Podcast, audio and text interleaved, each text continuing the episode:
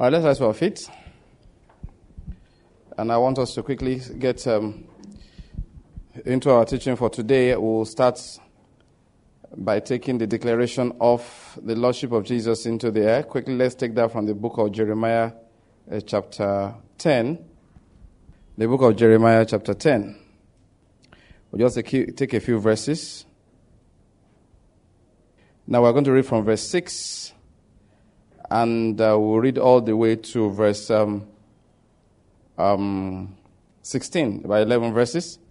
I may ask us to jump one or two verses along the line, but this time around, what we just want to do is to just declare the Lordship of Jesus into the air. Are we ready? Yes, if you are ready, say amen. amen. Um, again, if, we, if you have a New American Standard, use that and raise your voice. If your voice, if you're not using a New American Standard, just you, drop your voice slightly, but I still want you to read out. You understand? Okay? I just want us to read together.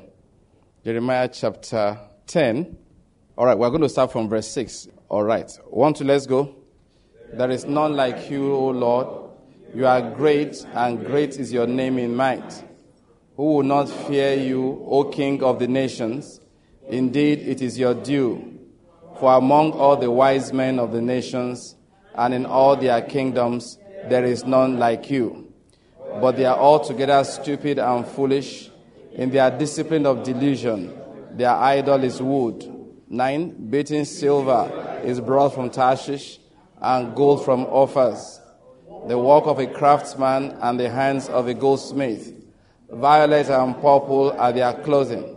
They are all the work of skilled men. Verse 10. But the Lord is the true God. He is a living God and the everlasting King. At his wrath the earth quakes, and the nations cannot endure his indignation. Thus you shall say to them, The gods that did not make the heavens and the earth will perish from the earth and from under the heavens. 12. It is he who made the earth by his power, who established the world by his wisdom, and by his understanding he has stretched out the heavens. When he utters his voice, there is a tumult of waters in the heavens, and he causes the clouds to ascend from the end of the earth. He makes lightning for the rain, and brings out the wind from his storehouses. Every man is stupid, devoid of knowledge. Every goldsmith is put to shame by his idols. For his molten images are deceitful, and there is no breath in them. They are worthless, a work of mockery. In the time of their punishment, they will perish. The portion of Jacob is not like this, for the maker of all is he, and Israel is the tribe of his inheritance. The Lord of hosts is his name. Amen. amen. I said, Amen. amen. Thus, we have declared the Lordship of Jesus into this country. Amen. Say amen. amen. I said, Thus, we have declared the Lordship of Jesus in this nation. Thus, we have declared the Lordship of Jesus in this city.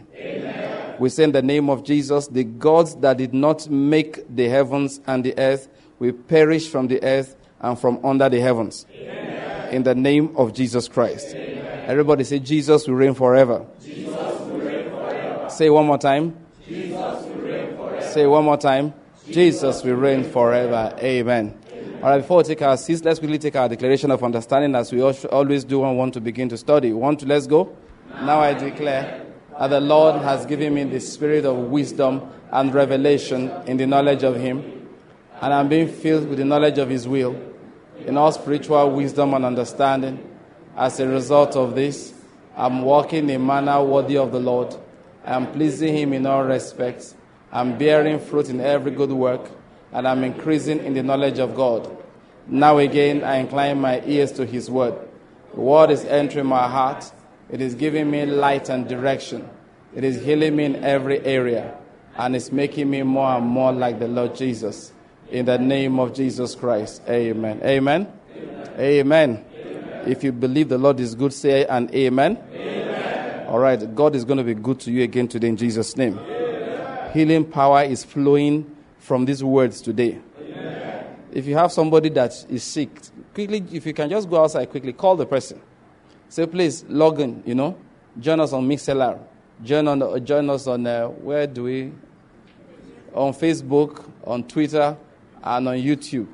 And for the next one and a half hours, two hours, just focus because God is about to do something in somebody's life. In the name of Jesus Christ. All right, the Lord is good. Let's take our seats. All right, let's open our Bibles again to the book of Deuteronomy, chapter 32. We have been reading this for some time. I've been trying to get to something that's contained therein, but I have not really succeeded in doing that for a while. Now, I'm going to read from uh, uh, verse 1. Uh, again, I might jump here and there because we have read this several times. It said, Give ear, O heavens, and let me speak, and let the earth hear the words of my mouth. He said in verse 3 For I proclaim the name of the Lord, ascribe greatness to our God. Our God is the rock. He said his work is perfect and all his ways are just. A God of faithfulness and without injustice. Righteous and upright is he. He now said, um, verse 8 When the Most High gave the nations their inheritance, when he separated the sons of man, he set the boundaries of the peoples according to the number of the sons of Israel. Why did he do that? Verse 9 For the Lord's portion is his people. Jacob is the allotment of his inheritance. Now, see what he did. He found him in a desert land. Now, please follow this carefully. The Lord's portion is his people, and Jacob is the allotment of his inheritance.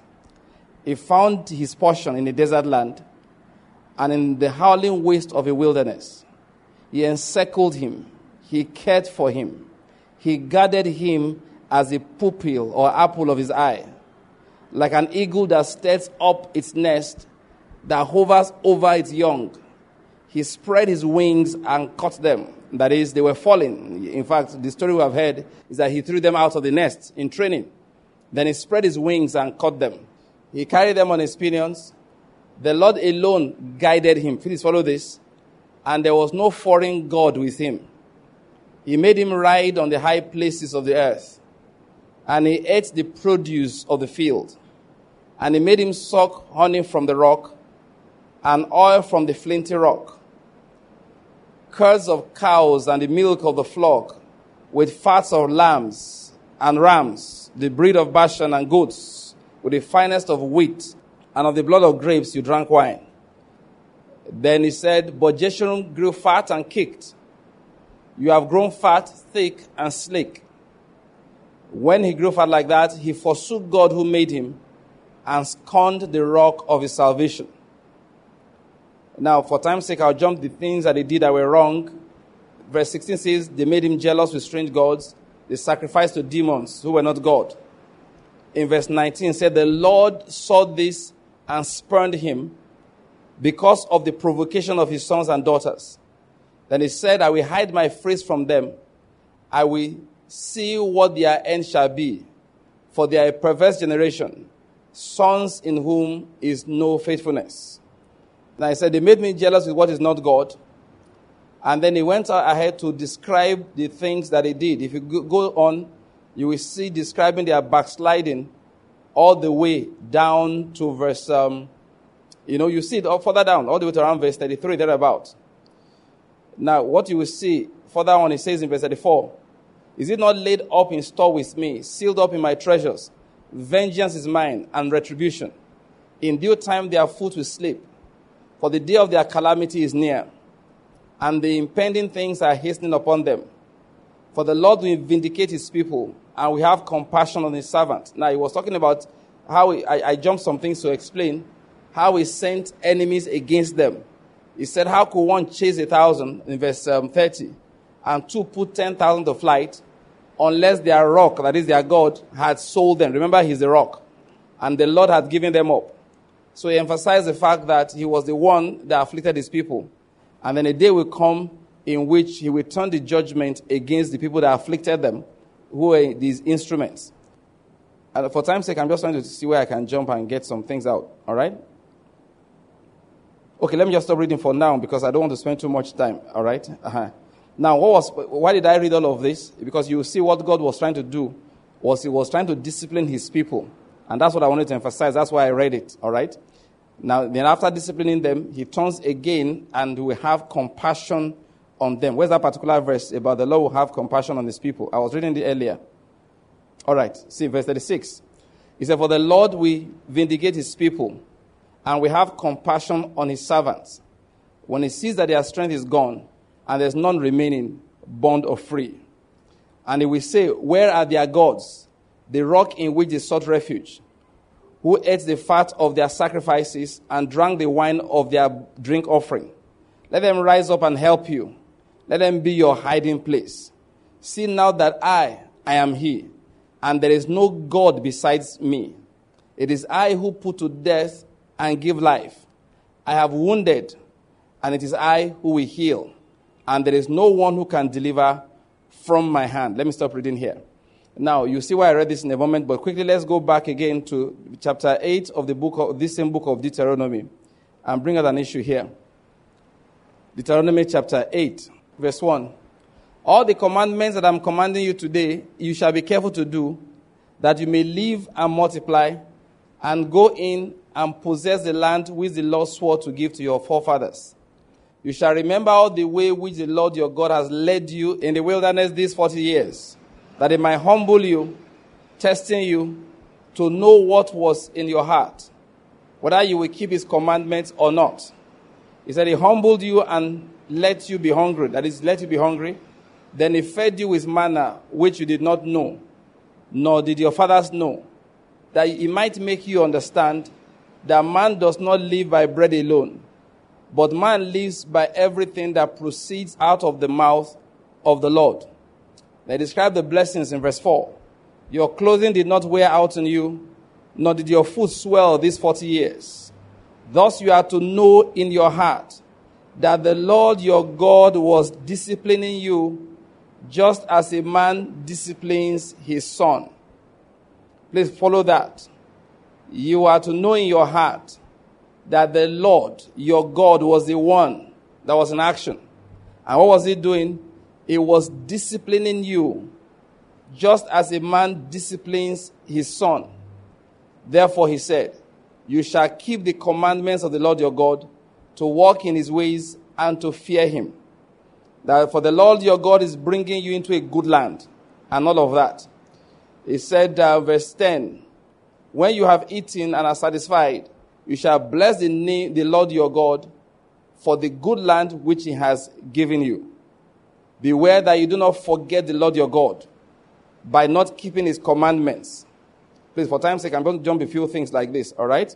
He said, Be careful that you don't forget the Lord your God, all right? Because one day you are going to prosper massively. In verse 14, it says, After that prosperity, your heart may become proud, and you will forget the Lord your God who brought you out of the land of Egypt, out of the house of slavery. He led you through the great and terrible wilderness. In the wilderness, 16, in the wilderness, he fed you manna, which your fathers did not know, that he might humble you and that he might test you. What is the purpose? To do good for you in the end. I think I can stop reading here. The Lord is good. I've done a bit of reading to introduce what I want to explain today, which I tried to start last time, but I couldn't get into it. But I believe that God will give us the freedom to get into it today. Now, we are talking about the entrance of faith. That's what we've been talking about. And what I've kept on explaining is that what we just need is what? Spiritual information. That because we are children of God, once the seed of God is in our hearts, once we know spiritual things, faith will become automatic. The way we talk about have faith, have faith, have faith. Under the old covenant, people like Abraham and Co., people didn't tell them that. Do you follow my point? Once they had a heart for God and God chose those people, He just exposed them to experiences. He gave them, you know, revelation. He allowed them to know things. He gave them His word. So the more they knew from about God, the more of God's word that they heard, the more faith arose in their hearts. I hope you're getting my point here. And uh, let me just say this: we are all like our father Abraham. Somebody say Amen. amen. Yes, we are. The difference between his faith and our and ours is feeding. Did you hear what I understand? Have you been feeding your faith or not? We have the same seed of faith that is in Abraham. We have exactly the same. I don't have any doubts in my heart. Once you are a believer in Christ Jesus, God has given you that seed of faith inside you. He has given you the ability to believe. The issue now is that do you have what to believe? Because you can have the ability to believe, but have nothing to believe. That's where the problem usually is. having the ability to uh, believe, but not having something to believe. So the assignment that believers have is to have something to believe. And that's what we're trying to do. That is, just get acquainted with spiritual information, and faith will be automatic in your heart. That is why it's so important you pray that God leads you into sound doctrine. Because if you believe, if you believe wrong doctrines, it will shorten, it will, it will hinder your ability to receive what God wants to give you. Sometimes I see people believe, you know, arguing that healing is not for today. He passed away with the, um, the apostles. And so, if doctors can't heal you today, you're dead meat. All right? So people will give you that impression to tell you that um, the, t- the, the, days of miracles passed long ago. And you're asking, why do you want to believe that? You understand my point? Let us assume that we have a choice to believe one or the other. I'd rather believe the one that favors me. But will be arguing that now, if you believe that, it will remove the ability of God out of your life. So you now be you'll be at the mercy of human physicians alone. Meanwhile, God has something great for you. Meanwhile, God has His power available. But because you have received wrong information, that power cannot be released. So let's bear that in mind. Now, so I've been talking about this. That's just the principle. On, uh, that's, uh, that's the reason why we're doing what we've been doing. Just talking about spiritual things. Just getting to know spiritual information. Once you have it, faith will be automatic. So I've been looking at these things. Now, what, what I wanted to start last time, which I couldn't get into, which is the reason why uh, we read these ones again today, is that I want us to understand what God is doing in our lives exactly. Last time I emphasized that He's not trying to make us rich. And really, you know, we gave that illustration that um, if your child goes to university, all right, no matter, you see, your aim is not to make him prosper in the university. Your aim is to have him succeed in his studies. And you will give him everything that is needed. If you have to give him extra money, you will. If you have to deprive him of money that you can afford because you think that money is going to be a distraction for his life, you will withdraw it. If you have to buy him books, you will buy. Whatever you need to do, you will do so he will succeed. In the same manner, God takes care of us on the earth. But material prosperity is not its primary aim for us. We established that. So the, the, the, the issue now, the question now therefore is, all right, what's the question now? That what exactly is it that he's doing? Now, I'm not going to just talk about that eh, eh, much, but what I want to explain is that we, know to, we need to know that he's doing something so that we'll react appropriately to the challenges of our lives.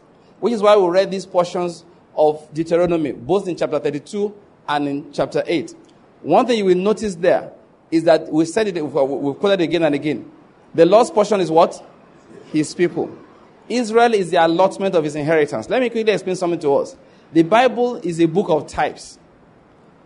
Under the Old Covenant, under the law and the prophets, you see types of things that God wants to do later. As an example, Solomon, when it was time to build the temple, and God said through Nathan that uh, David will not build the temple, but a son that he will give to David will build the temple. All of us assume it was Solomon. But we have already established that it was not Solomon.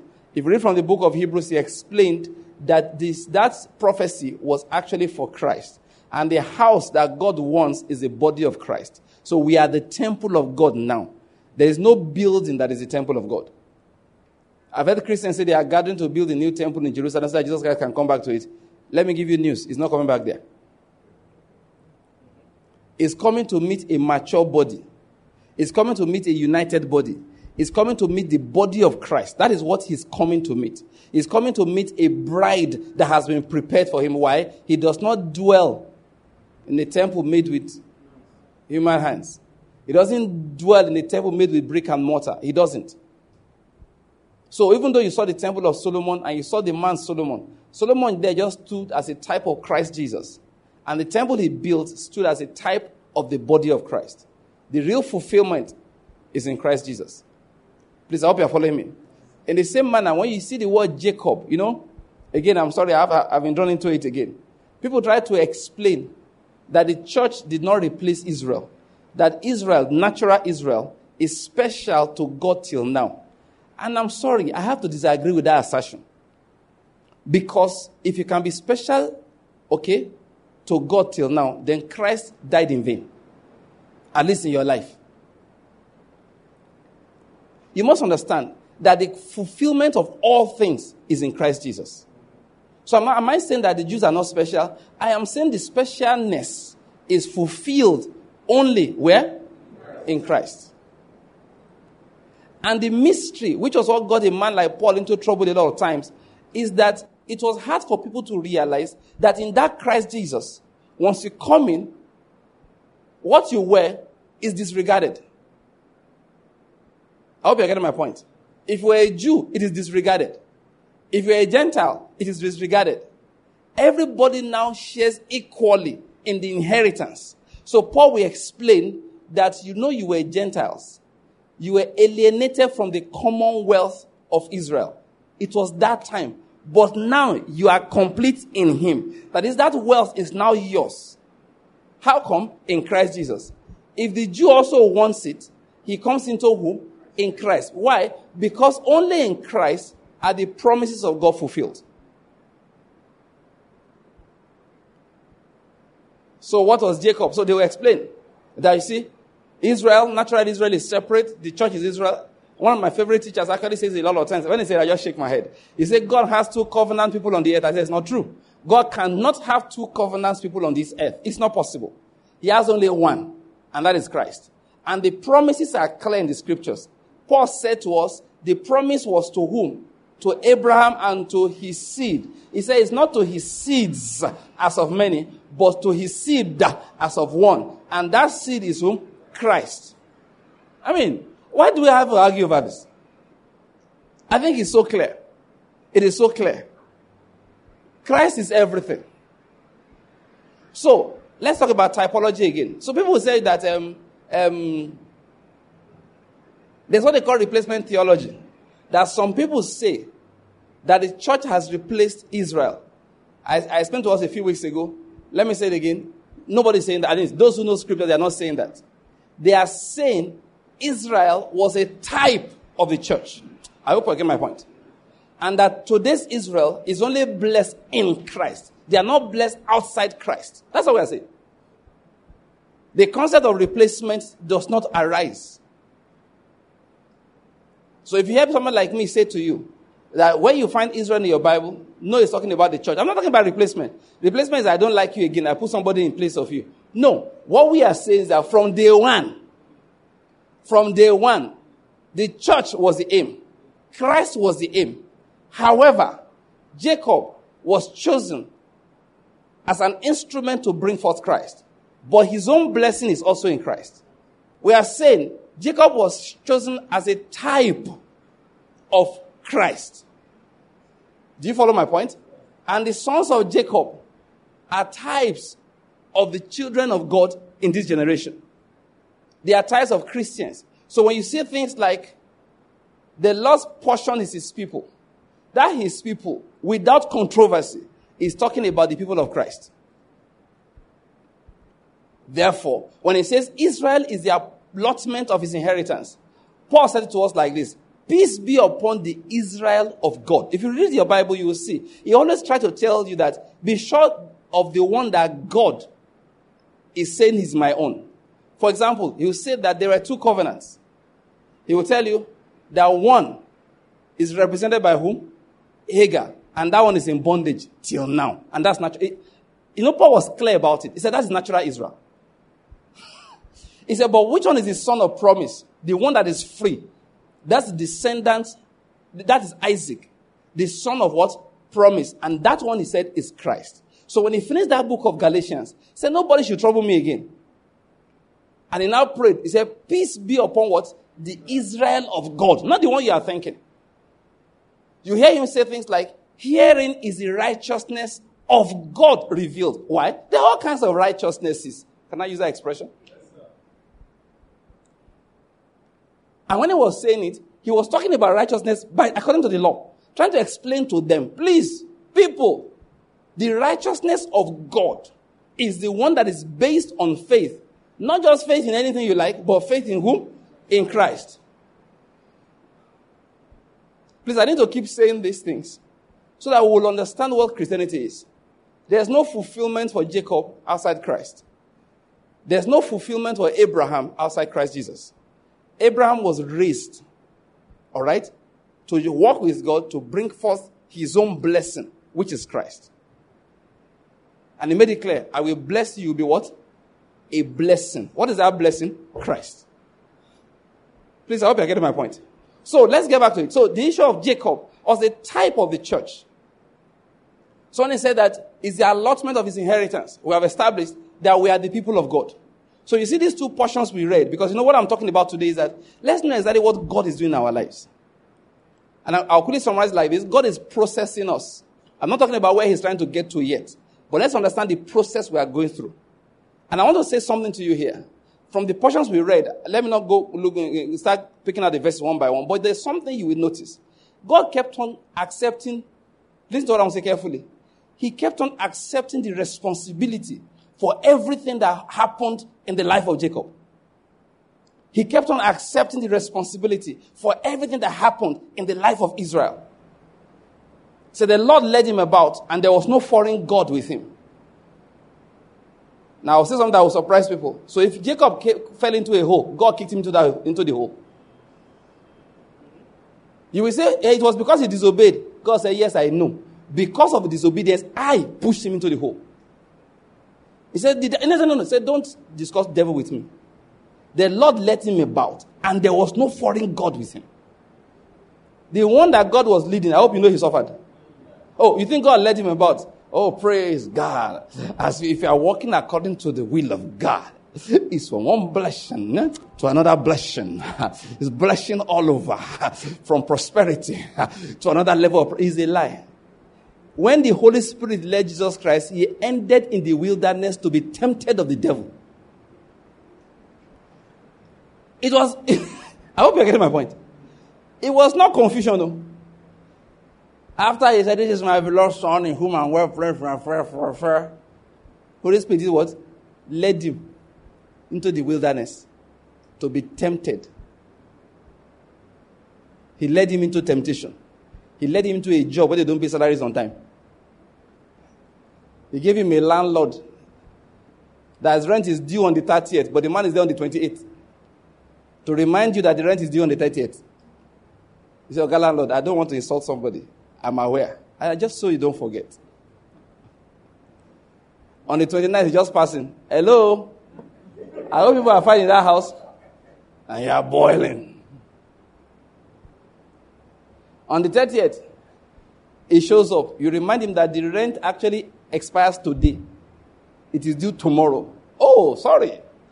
You know, there's some people that just, you know what they call, one of my sisters used to call chinch. You know what they call a chinch? Just chinching you. They fall into your clothes and you are looking for them. Where are they hiding? As an insect fall into your clothes like that, you will squeeze every bit. Finally, you get into a toilet and undress. Say, this insect, I must find you today. There are some chinks like that. There's one lady, one of my colleagues once. this kind of, if I have two people like that, if you need something from you, if you want peace of mind, put off your phone. There are people that call you until you answer. I know people like that. When they start calling, unfortunately, I'm a very funny human being. If you call me twice and I miss the call, I may, I may return your call. If you call me six times, I will not answer you.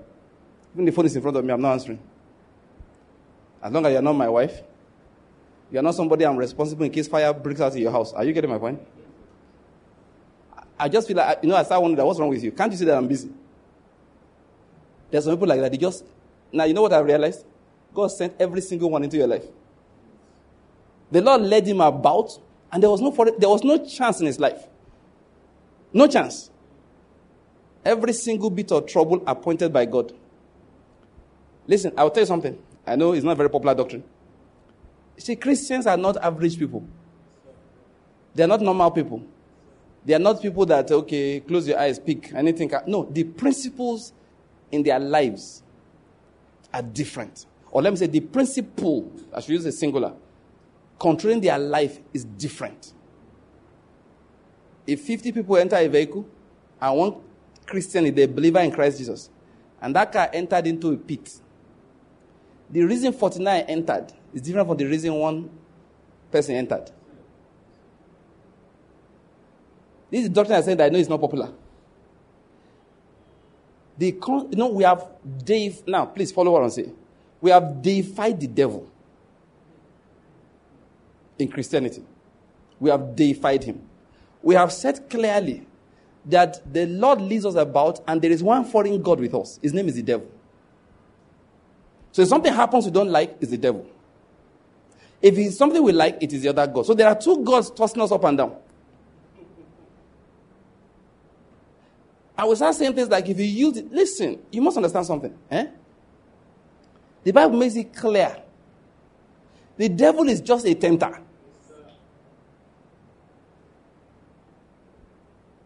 You know, I've heard testimonies. I mean, you've heard it too. In fact, you've, you've led those testimonies in church. You give them a microphone. Then the devil came. Then the devil came. And then the devil came. In fact, I remember those days in Winners in Lagos. One pastor would snatch the microphone and say, So what happened when Jesus came? Because they hear the devil came, the devil did. After I say, hey, so what happened when Jesus came? What happened when the Lord came? Because we have deified. Let me tell you what I mean by deified. We have turned him into a God that God did not make him. A lot of Christians still think, and a lot of preachers preach it. You know, go and listen to our preaching, especially African preaching. Not only African, it's all over, all over. Even Americans preach it. There's a particular preacher, he had an affliction once. But my understanding of spiritual things, I felt like saying to him, Sir, this your affliction is a correction from God. They said, God does not afflict his people with sickness. Fathers afflict their children with cane. You are the one saying one is sickness and one is cane. When your, if your heavenly father is anything like me, earthly father, if I afflict you for lying, ask my children. It's a negotiation. Who did this? Hey, first of all, whoever you are, three strokes of the cane. But that's if you own up quickly and you tell the truth. If you lie I now find you, the standing punishment for this this um, offense is three strokes according to the word of God. Then the one for lying is six. And ask my wife. Once I pronounce it, is the word of the Lord. Is the decree of the Medes and the Persians. It shall not return void.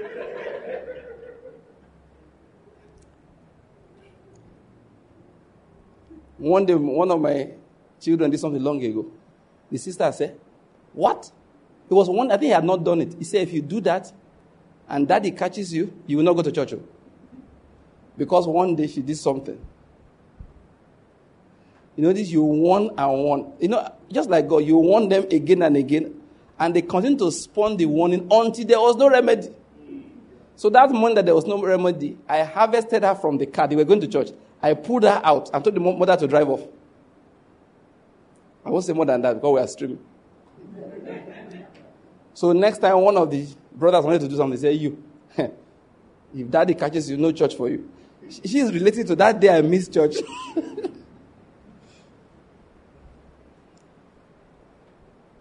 And it's not, the Bible said that it's not nice, it's grievous. But it said it's the chastening of the Lord. So that man of God, that thing happened to him that time. You know, we had been observing him, say, okay, this thing you are doing is not good.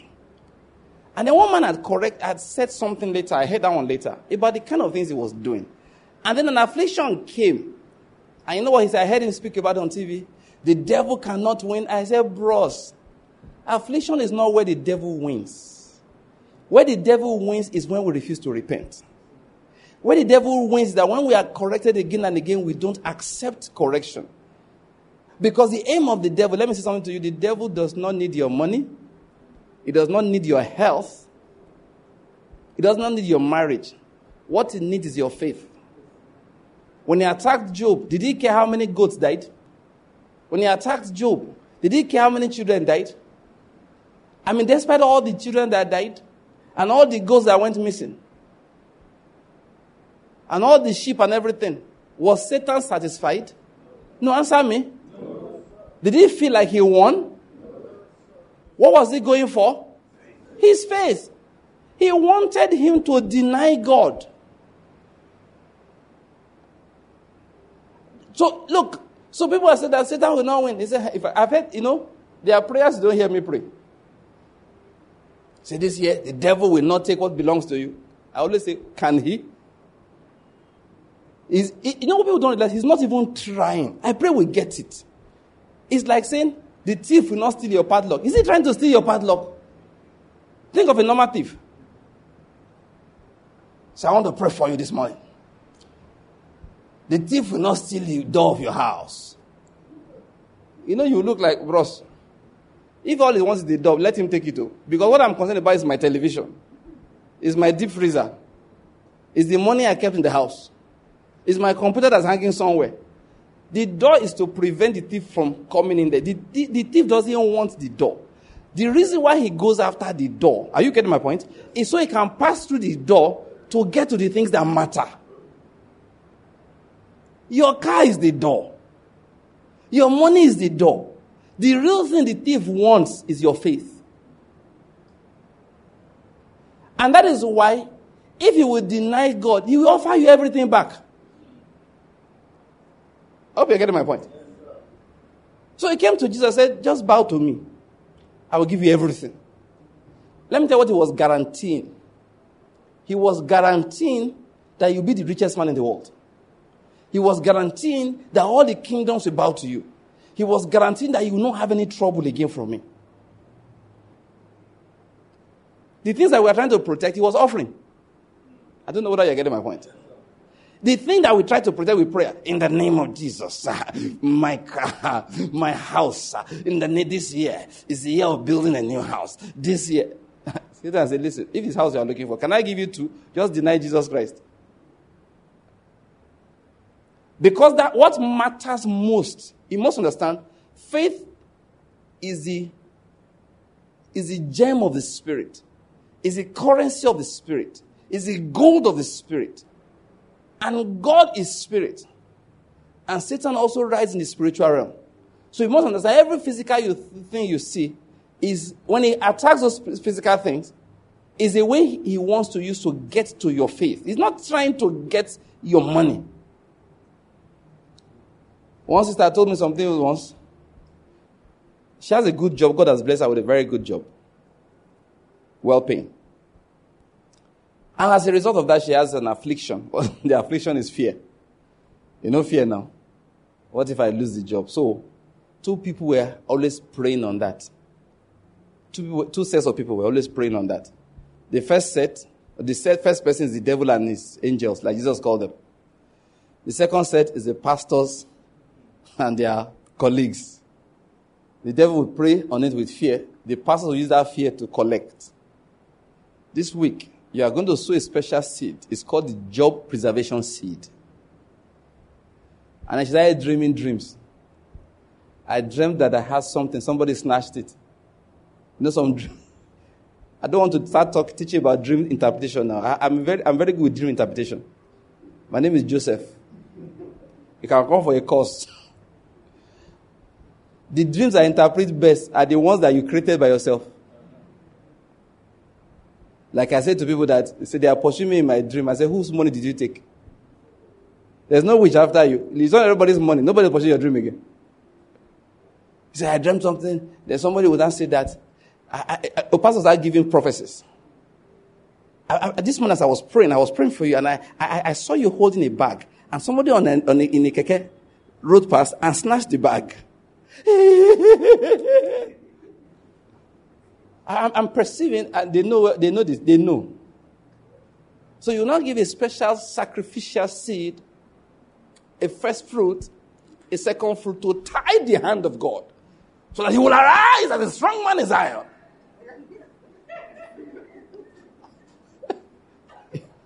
Bless you, don't see him before. the way they laugh like this. ah! You know, I want to turn this job eh, to a joke. Sometimes I'll just sit down there. I'll just laugh. We, we, we, that is the way we would, oh God. He will arise and scatter out the enemies. Like you, pastor knows what he's looking for. He knows what you're afraid of. But this sister now turned to me one day and said, Pastor, told me the whole gist and everything. You know me now. no, sometimes I wonder whether I'm normal myself. And told me the whole story. I said, next time you dream, you know what you do? Tell the devil, take it. Some say, He will not take it. In the name. I said, wait, wait, wait. I know they pray that kind of prayer. I said, Tell the devil, you want my job? Come and sit down. Do the work now. Tune the engine, the engine at the tune. Check the computer. Can you do it? If you can't do it, please shift. Give me my chair. I said, no, no. I said, the prayer is the problem. I said, I said, tell the devil that if you want, collect. Can you do the work? When you dream that somebody snatched your bag, thank God he didn't snatch your soul. Go back to sleep. You know, she look at me like, Are you serious? I say, I'm very serious. I can't, your fear cannot generate my prayer points. I don't, I, I mean, I can't, because we are both afraid. I don't want that kind of thing. I don't turn me into a fearful person. Jesus died to set me free from fear. So the devil wants to take, I said, tell the devil, if you want to come and collect, I beg, leave that. Is it money? Take and go. Is it the job? Take it and go. Do you know what? That was when she found freedom. Both from the devil and from the pastors. When they say, eh, I, I dream, say, Pastor, keep on dreaming. Pastor Banky said, nothing go happen. Leave that. and my reason, I said, people, you, you must understand. What is more precious to God? That's what we don't get a lot of times. And not just more precious to God, not just, not just, not just more precious to God, but what is supposed to be precious to us also. That's it. Let me tell you the truth. As a Christian, you can wake up one day and literally they have downsized you. It's not a big deal. Literally. They say the company, they, they are going through rough times. COVID. COVID period. Sales down. What they are not saying is that they realize that they can do these things online with a fewer people. And instead of having 20 people in this company, they are going down to 10. Christians will not be, no, their prayers I don't pray. Now just listen. One thing you know, if you come and meet me and say, Pastor, they want to they, they lay people in our office, I, I want you to pray. Say, pray about that. They will not lay me off. Say, ah, why won't they lay you off? That's the question I'm going to ask you. What's wrong with laying you off? The other people that they will lay off, they, they don't have pastors too. No, honest, I won't pray for you. Say they won't lay you off. No. Say, bros, they laid Joseph off. Do you know that? Laid him off from his father's house. they laid Joseph off from Potiphar's house. That was how he entered into his destiny. Imagine that a pastor, a confused pastor that you want me to be, has held the hand of Joseph. Joseph. The prosperity in the house of Potiphar, praise God. Whatever the Lord does shall be forever. You are going to be a slave in the house of Potiphar forever. You see the way you provoke. See, as everybody revolts, you say, ah, no. But that is actually what was happening. The man was a slave, just a prosperous slave. And sometimes when God wants to set you free from slavery, it's through sack.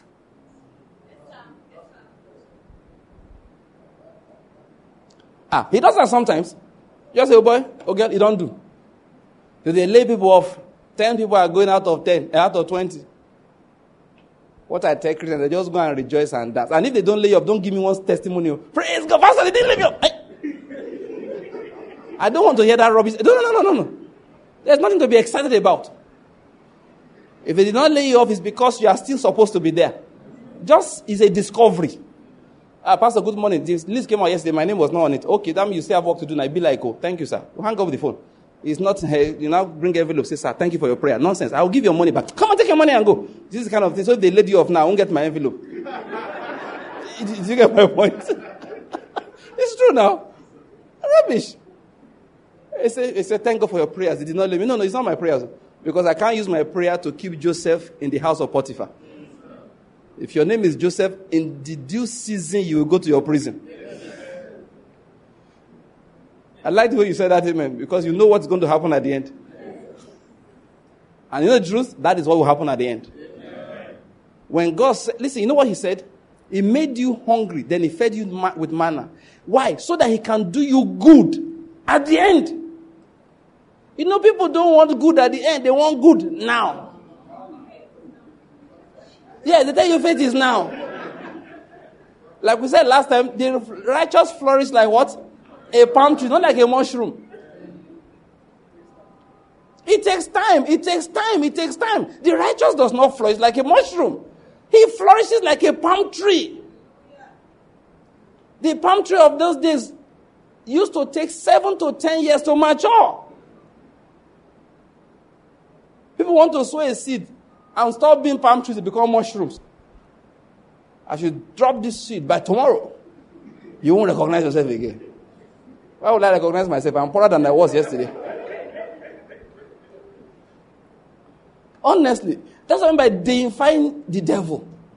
Everything, devil, devil, devil. You know, the Bible says the Lord led him about and there was no foreign God with him. Let me talk about faith briefly. If you want the devil to be your friend, be ascribing greatness to him. Did you catch that? The Bible says you ascribe what? Greatness to our Lord, the rock. That's what Moses said there. But what do people, Christians, do these days? We preachers, we ascribe greatness to the devil. Somebody died, says the devil took him. And I look and said, Did you read your Bible? That Jesus said, The keys of death and of Hades, they are with me. He said, But God, you see, there are times Jesus will say, Okay, this one, like Paul said, give him over to Satan. Jesus does that also for the destruction of the flesh. Sometimes it happens, but you know what? He said, How can one chase a thousand or two chase ten thousand except their rock gave them up? So even the devil does that. Ask who gave me up to him. It's a faulty doctrine we have preached. Let me recommend these messages for you, please. David pre- preached about four different messages, but in two you get no about five. They, okay, let me like there are two series addressing the same thing. You can get from his website, davidpawson.org. Pawson is P A W S O N. All right? David David, you know, just one word. davidpawson.org. Look for the ones on natural disaster. I can't remember the title of the second one, but it was the same principle he was teaching in different times. And the man explained, he was the first preacher I ever heard say it, at least modern day. I've heard, I grew up with word of faith influence that says that no, everything is the devil is the devil. The person explained it. Why God? Why natural disasters occur? Let me put it like that. I can't remember that title. But why God is watching. And he says clearly that God causes natural disasters. And he doesn't have to say, the Bible says it. I hope you know when Noah's generation was wiped out, it was a natural disaster. It was a flooding disaster. It was tsunami plus flood. Everything. Water just deluged everywhere. Water, water, water everywhere. Everybody drowned. And it was because God was angry with the man, with the people on the earth. And he saved only Noah and his family. What's my emphasis? Let's stop deifying the devil. I was talking about faith. If you want the devil to be your friend, ascribe greatness to him. My car didn't start this morning. The devil said, I won't go to work. What is he looking for in your office? I mean, I've had experiences like that before. you know, maybe some, you're good on the road, suddenly you have a flat tire in a bad place. I, I, if I, if I, the, one I told that happened the last time to me, I was traveling.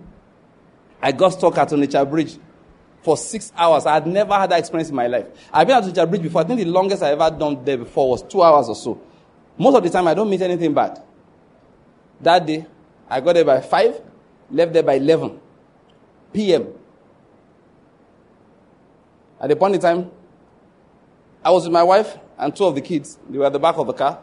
Thank God our car was good. AC was working, so most time when the car gets hot, you put on the AC, run it for some time. After a while, it was getting late, so you put off the engine, let the car rest, wind down. You know, we're just there for a long time. Of course, we didn't consent children. Just buy drink, buy gala, you know, and then everything is okay. But the adults, me, I had a meeting. I was going for a meeting in Benin. I did the meeting on Zoom on the bridge. What will I do now? Meeting was supposed to start by 9. Well, instead by 7, they started by 9. I was sitting inside, hold up. At the point in time, I just came down. Came down from the car. Told my wife I'll be back. Of course, rows of, you know the way it is. I don't know how many hundreds of cars and trucks will be there at that time. I just started taking a walk in between the vehicles. How was I doing? I just told the Lord simply. No, it didn't cross my mind. The devil said, I won't go to Benin. I said, The devil? Is he high? If you give the devil uh, um, tramadol, and you give him fentanyl, then you give him cocaine, and injected alcohol into the center of his brain, there are thoughts that don't cross his mind. Sebanki will not go to, to Benin. Doesn't, doesn't, the truth, I doesn't care where I go. What he cares about is I disobey God. That's what matters to him. And don't think he's omniscient, that is, he knows everything. He doesn't know everything. Sometimes he does not know where I'm supposed to go. God does not reveal all his secrets to the devil. So the devil cannot be obstructing where I want to go. When he does not know whether that's where I'm supposed to go, I'll be going there in disobedience. He does not know which one.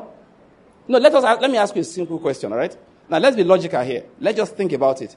Who will be more interested if they had enough information? Who will be more interested in Jonah arriving peacefully at Tarshish? God or the devil? Think about it well. The devil, because Tarshish was disobedience. I said if they had enough information, the person who wanted Jonah to disobey God would be Satan. True or false? Where did God say he should go? Nineveh. Where was he headed? If it was the devil, which one will he pay for transport fare for him for? Tarshish now. So when the, when when the tempest, the storm came, does it make sense for that to be the devil? Of course not. Of course not. You want the guy to get to Tarshish. If the devil had the power, he will calm the storm. He will say, Jonah, don't mind this storm. Oh. I, I told Poseidon not to come here again. Is that not the God there? what is he doing? Jonah, just come, come. We have a villa. It's on the mountain top in Tarshish. Fully air conditioned. The, the view is to die for. Telling you. He will supply you anything. Just stay in Tarshish. Please don't go to Nineveh. Listen, I refuse to ascribe greatness to the devil. That day I just came there, took a walk in between the vehicles. I was praying. And what was I saying to the Lord? I said, Lord, ah, I don't understand. You knew I was coming this way. I'm supposed to get so and so and so place. This is what I have to do. What's all this obstruction about? That was my question. You know, Christians rebuke too much. Oh. You just be rebuking, punching the air. Nonsense prayers. I rebuke this. De- Listen, I always say anything that does not yield to the name of Jesus. Anything that does not yield to the name of Jesus, watch it carefully. Ah, I had prayed, bowed my head, Father, clear this road. And then ah, after a while, ah, by this time around four hours don't pass, I still did there. So I took, took a walk. I just talked to the Lord. Lord, you knew I was coming. I have to go somewhere. My family, they are with me in the car. What's this obstruction about? Of course, I, I don't grumble. I wasn't whining. I was asking. Because I will give thanks, Lord, thank you for the car. The engine is running. It's not overheating. Thank God we bought enough fuel. You know, because there are times I don't buy fuel. Like if I have my car loaded too much, I deliberately buy little fuel. Because fuel is load. Yeah, do that. the fuel is load because you go and buy 50 liters. That's an extra jerry can. With all the things that's inside the car. So just buy small. Then when you reach road, buy small again. So that you won't load the car. So thank, thank God there was nothing like that. There was enough fuel. The car was running very smoothly. The AC was working. There was water. There was you know, drinks. If people were going around selling stuff in the traffic, then we could buy. I gave thanks for all of that. I said, Lord, but this was not the plan. I didn't plan to stay here. What did God say to me? No, I didn't hear anything. I finished praying, went back to the car. I sat down. We gave thanks. And then we stayed there for another few hours until it was 11 o'clock and it made no righteous sense to start driving to Benin. Another 30 minutes, I was in Asaba. So I just called my brethren, called mommy, and she was in going for the same meeting. She had reached her Asaba. So she called her people in the house. So they quickly got a room ready for us, met us on the way, prepared supper. We sat down. We ate at past 12 midnight. The only thing I heard from the Spirit, because I meditated about it next morning. Now, my wife was supposed to sit, you know, go on. So I just said, there's no problem. I went to the park. We got a taxi. I put her inside, put the two children inside, and turned back to Enugu. All that was in my spirit was go back to Enugu. Because I had planned not to be here that Saturday. And I just felt the Lord say, no, no, no, Banky, leave that in. Go back, go back. That was the reason. After I meditated the whole thing, I said, no. I told my wife, I think the Lord wants me to go back. The rest of you, go, ahead, go on ahead. I put them in a taxi with the taxi man. They went off to Benin, and I came back home. I did not for one moment say, Satan wasted my five hours. Is he smoking? Or six hours? He doesn't have my time in his hands. The Lord led him about, and there was no foreign God with him. This day in front of the devil is too much. Listen to me, God can have you fired. Am I talking about that fire today? Because some people, when they finish paying their, sowing their seed, and paying their tithe so that their life will not, their life will not, be, will not be tight. When they are suffering, they watch their offering. when they are sick, they check their seed. And if their life is tight, they check their tithe. Nonsense. The day I saw one, one young pastor say that, and I said, obviously, you are just starting the ministry. You still think a side sign of ministry success is material. It's not. You can give a lot of offering, and that's the beginning of suffering. It rhymes. It rhymes. no, I started by saying God is processing us. And don't think the process of God is He only uses nine. Do you know I've heard people say before that God does not chastise when He wants to chastise, doesn't chastise with a rod. You don't need a rod to chastise. You, you, you use words. Chastisement is with words. It's rebuke. You rebuke with words. You know, when, when we want to bring European doctrine into Christianity, that's what we do. I said, eh, it doesn't chastise. So why did he say, why did he say that um, the father that loves his son chastises him? He now says, though he, how does it say again? That even though you chastise him, he will not die. You see that when you speak words, people they die because you speak words to them before. We just want to turn everything to sweet, sweet. You know, the Lord, the Lord is the Lord is good. He doesn't do anything that is bad. You know, praise God. There's no father. You know, there's no father that's going to, that's going to afflict his own children. You know, it's love. Nonsense. There's what is called discipline. That's why James said, Beloved, count it all joy when you fall into what? Diverse trials or temptations or testing. What was God doing with Israel? He said the Lord led him about. There was no foreign God with him. Why? He was processing him.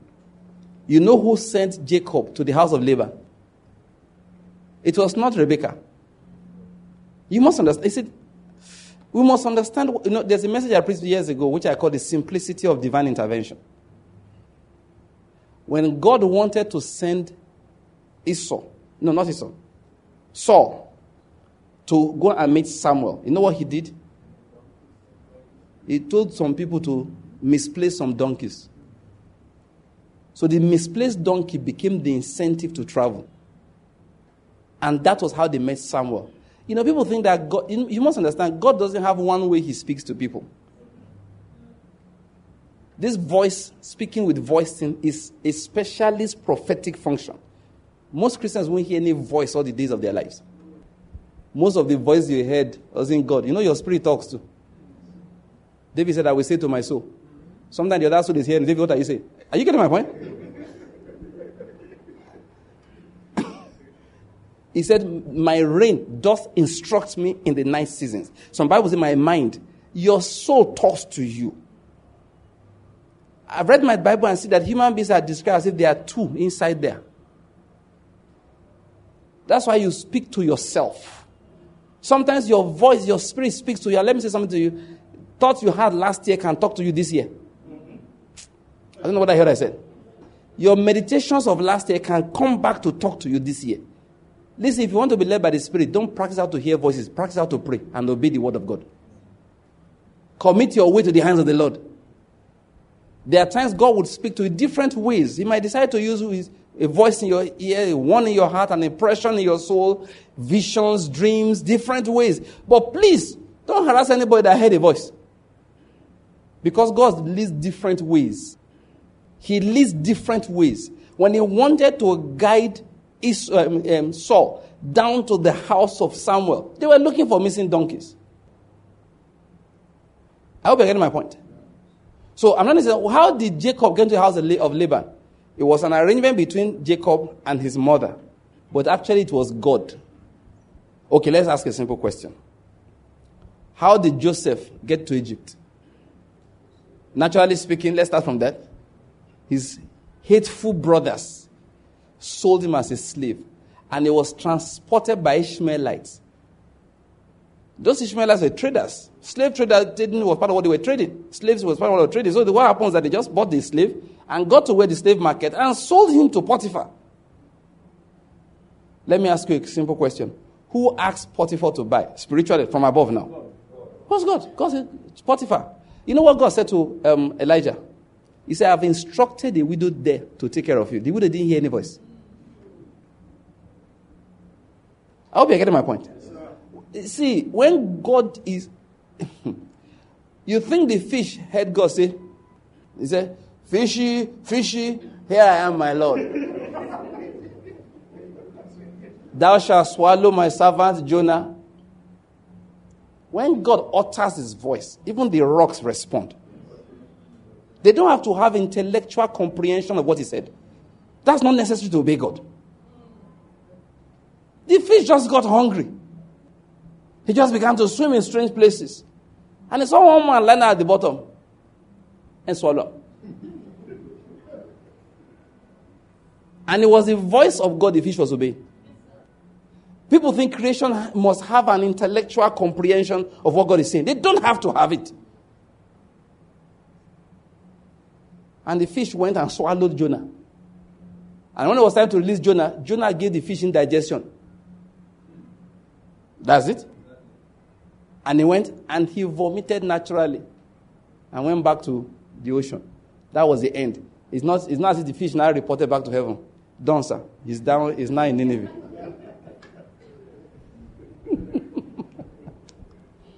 Many people obey God, they don't even know who they are obeying.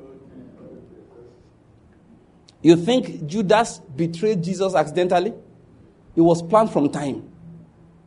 But didn't hear the voice of God say, My son, I hope your, your wickedness has matured because we have another job.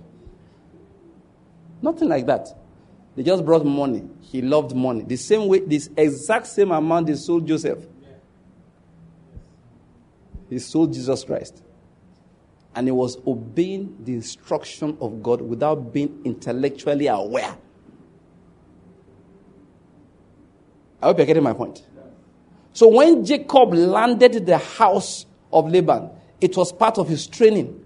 You must understand, you know, you can come as you are, but God never leaves you as you are. If you go to church for one year, you can't be the same person that came last year. If you are, you are not born again. You need to be rebaptized. Apostle. I hope you are warming up. To baptize many people. If you have been on the same spot spiritually for two years, your baptism don't expire. you have to start again. because God cannot receive you whichever way you are, but He doesn't leave you like that. And what I'm emphasizing today is that you, He processes you, and that processing is not always nice. First, He makes you hungry. Then he feeds you with one monotonous food called manna. People think the processes of God, you know, oh God. Like one of my brothers was saying last time I was in my convention, he said the last 10 years thereabout, I said no, up to 15. He said yes. That the last 10, 15 years we have preached the gospel wrongly. We have enticed people with, with material sweetness, material good. And people have now thought that's what Christianity is about. He was looking for money, young man, hustling, dropped out of school, looking for money and all of that. Someone asked, if you want to make money, go to that church. And he came. And when he heard words spoken from the pulpit, he was motivated. And in a short while, he began to do well because he was motivated. But we look back, the man didn't come to church to meet Christ, he didn't come there to repent. He found exactly what he was looking for but of course, that's the way it is. God has tied some things together. It was He gave them meat after they are lost and did what? Sent leanness into their souls. After a while, he backslid, began to deny God. He, he backslid and began to deny the Lord. Why? We began to offer the gospel as a shortcut to prosperity when it isn't. It isn't. It is not a shortcut to prosperity at all. God led Jacob to the house of Laban to go and suffer. You know the cause of suffering? Why? The way he was, God said, You have faith. Can I use that expression? There's faith. Because you must understand Jacob. And let me just quickly say this, this to you. All of us were born and bred in different manners. And God likes it like that. Some people were born by mafia don fathers. They've seen their father kill people. So, time they were 10, they've learned how to not let their anger show. But they are mean. Why won't you be mean? And your father is a mafia don. See, they know they born righteous people for that house who who be their father?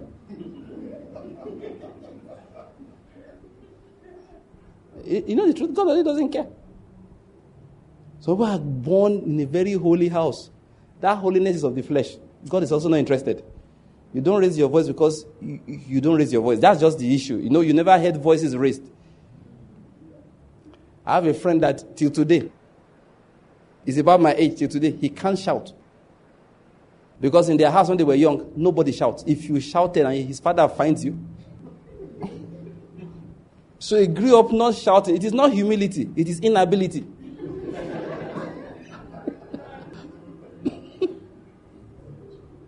He's the kind of person that has to buy a shouting machine when he wants to shout, press the bah! But if you come from a polygamous home, your papa get four wives, your mother is number three, and you are the second of your mother's children, you are six in the line in the whole family. From time you were two, you've learned how to fight for everything. Yes. You are contentious by nature. You know they call naughty by nature. Yes. Because in that family, if you don't know how to fight, you will die of hunger. They will serve your food. Your half brother will eat it. And then you go and tell your father, who is not even sure which one of them is your mother. You look at it. Mama, you know. That's how your mama will say, say Who, who's your mother again? Daddy, who's my mother? Sikira.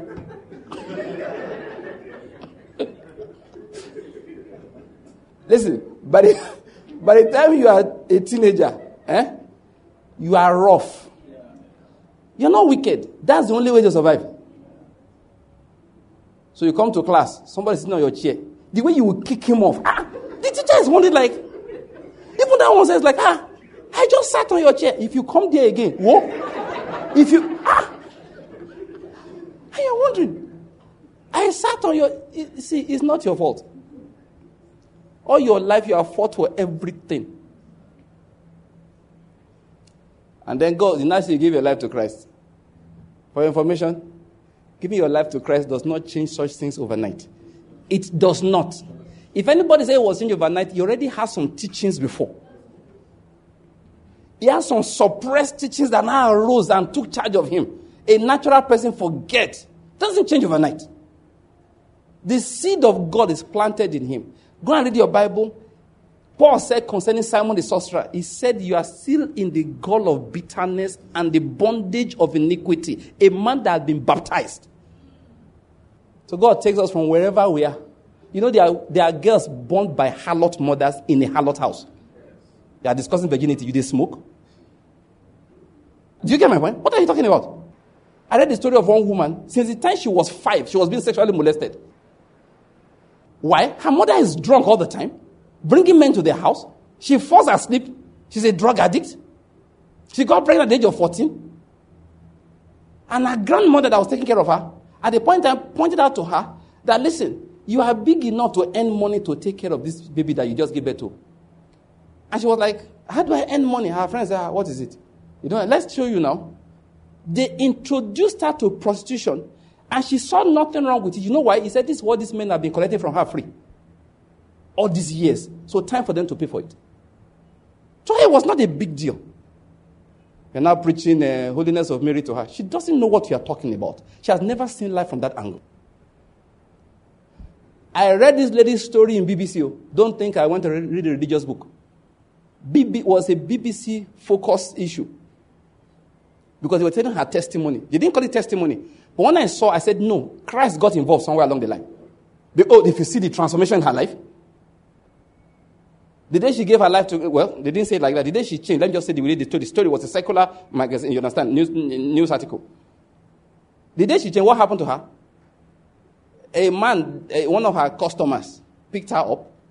And they had a disagreement in the car, I don't know. So that man got angry, opened the door, and threw her out and closed the door. Now, when he did that, he did not know he trapped her dress. And he drove off. He didn't know. So he dragged her on, you know what we call quota? For what we call four streets. You know, from one junction to four junction he crossed with that woman struggling, her skin peeling. Before she managed, finally managed to get the cloth free. And the man drove away. Nothing. He didn't Does he care? She's a harlot. So she found her way to hospital. And of course, when the hospital people saw the emergency room, when they saw what happened, they called the police because this was a serious matter. They were going to take care of her, but they called the police first. So when the policeman arrived, he recognized her and told the nurse that, oh, oh Ashewo ni, Ashewo. The, lost, the nurse lost interest. So the nurse and the policeman did the gist. She was lying down there in pain. Nobody talked to her again. Ah! She looked and said, What kind of life is this? And she said, God, if you are there, help me. These people don't care about me. And she said, and God heard and acted fast. It was inside the BBC report like that. Because next morning, one doctor reported for duty, came to her, saw her case, attended to her very well, and said, You need help. And gave her a small note and an address. Go there, they will help you. See, that was when her life changed. She had never, this, I read her story. She had never seen what you call righteous living. She didn't know what it was. Let me tell you the truth. Do you know God takes such people also? Oh, all of them are accepted. Every single one is accepted. There's only one thing, he doesn't leave you like that. So you saw a man called Jacob. Say, what's your name? Say, supplanter. Say, no. Now I'm going to unsupplant you. I will remove some supplanting from your life. Who will do it for me? It's one of my guys. Not a nice guy, but I use him. It's your relatives, your uncle. So I will send you to his house. By the time Laban is done with you, you will hate dishonesty. Ten times Laban changed his wages. See, let me say something to you. You know the truth? God deliberately did not defend Jacob the ten times. Know what he was doing? When they brought Leah, you know, God could have cleared the Ogogoro from his eyes. Say, wake up, wake up. You know, Ogogoro is terrible. That also happened. Let me just warn you. Your wedding night, don't drink. Oh. I know, I know what I'm telling you now because Express has told us these things. That's how they were giving him tombo, the guy they drink. they were dancing. the boy was drinking, drinking. By time, by the time they brought the wife, the guy was saying, Is this your Not like that. Uh, by a girl you have lived in the house for seven years, you can't recognize. Even if you are in pitch darkness, you can't recognize. What is it? Uh, seven years. Ogogoro is the problem. The guy, you know, that's why they say the man was stoned. The guy was out. When he woke up in the morning, he woke up. Ah! He went to Laban. What did you do? Laban said, ah, ah. they didn't tell you. Ah, but I sent uh, this boy to go and tell you that. They didn't tell you. Oh, oh, you were in the field. No, we had the meeting of the elders. When? About two hours before the wedding. Jacob look two hours. Apostle, wedding with bread for seven years. But they were supposed to. T- they didn't tell you. Oh, I'm so sorry. I'm so sorry. You know, there are some stories that you look like, should I harvest your head? Person bash your expensive lights. Tell your guy, I'm very sorry. Like, eh, am I supposed to go to spare parts market and prostrate there and say, okay, I'm very, very sorry. Okay, there's no problem. You are very sorry. Bring the, sorry, more go market. When you get there, prostrate for the past dealer. Then it it's, but if now you go prostrate for Lila, not agree. You monetize that story. No, keep standing straight. Keep standing straight. Just. the Lord is good. The Lord was there. You saw the afflictions of Jacob. The Lord was there. That's the point I'm making. He saw his afflictions. A time came, he said, Now, let me begin to bless you. You must understand. There was no foreign God with him. There were times they stole the goods of Laban. And God could have prevented the theft. He did not. So let me see what Jacob will do. Through instruction, through training, Jacob had learned. Replace it. He bought the cost. Later, ah, so Laban was there making noise. If you give Jacob 1,000 sheep, is it sheep or sheep? Okay. Singular is sheep, plural is cheap. So, let's use the one that there's no confusion. If you give Jacob 1,000 goats, he will return 1,000, in fact, 1,050, because 50 go born. You understand? Ah, and Laban was so impressed. He didn't know that some of that was coming from Jacob's pocket. Uh, Jacob's pocket. It was God training Jacob. 14 years to pay for his two wives. Then six years laboring, laboring until one time. You see, you must understand. There are many things that are not overtly stated in scripture. If you read closely, you see them hidden there. A time came, God was the one that told him time to go back home. When it was time to prosper him, he told him what to do. Now, this same God could have said that years before. That's the point I'm making. But he refused. Why? He led him about. He led him about. There was no foreign God with him. Christians must understand what was he doing? He was purifying Jacob. It was purifying Jacob. The afflictions of Jacob were necessary for the purification of Jacob that he might receive the inheritance. Isaac didn't have to go through that because it wasn't necessary. Let me say something here. There's something that God has kept inside each individual. And there are two things, actually, two different ways of looking at it. Number one, there's an image that he has to, you know, you, have heard this illustration before that you see a block of wood, a sculptor. What is seen is an angel, according to him, that needs to be freed. So it's a block of wood, it's a block of rock. And that's the way it is. You see that young woman I described? What God sees, that in that mess, He looks in the midst of that poto poto, like we say, and He sees an angel that needs to be freed. So those of us who don't have eyes, we see the mess all around her life. But God is not seeing that. He said, if we can just clean this out, get me water, according to Gordon's, that some people are so dirty, when God wanted to save them, He wore gloves. Though he didn't need gloves.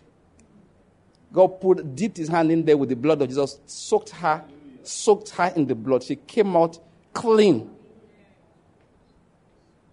He looked good. This area is not the way it's supposed to be. Give me a hammer and chisel. Go, go, go. Chisels of that piece of wood, that portion of rock. The angel is manifesting bit by bit. The point is this the chiseling process, whether it's figurative or literal, is not sweet.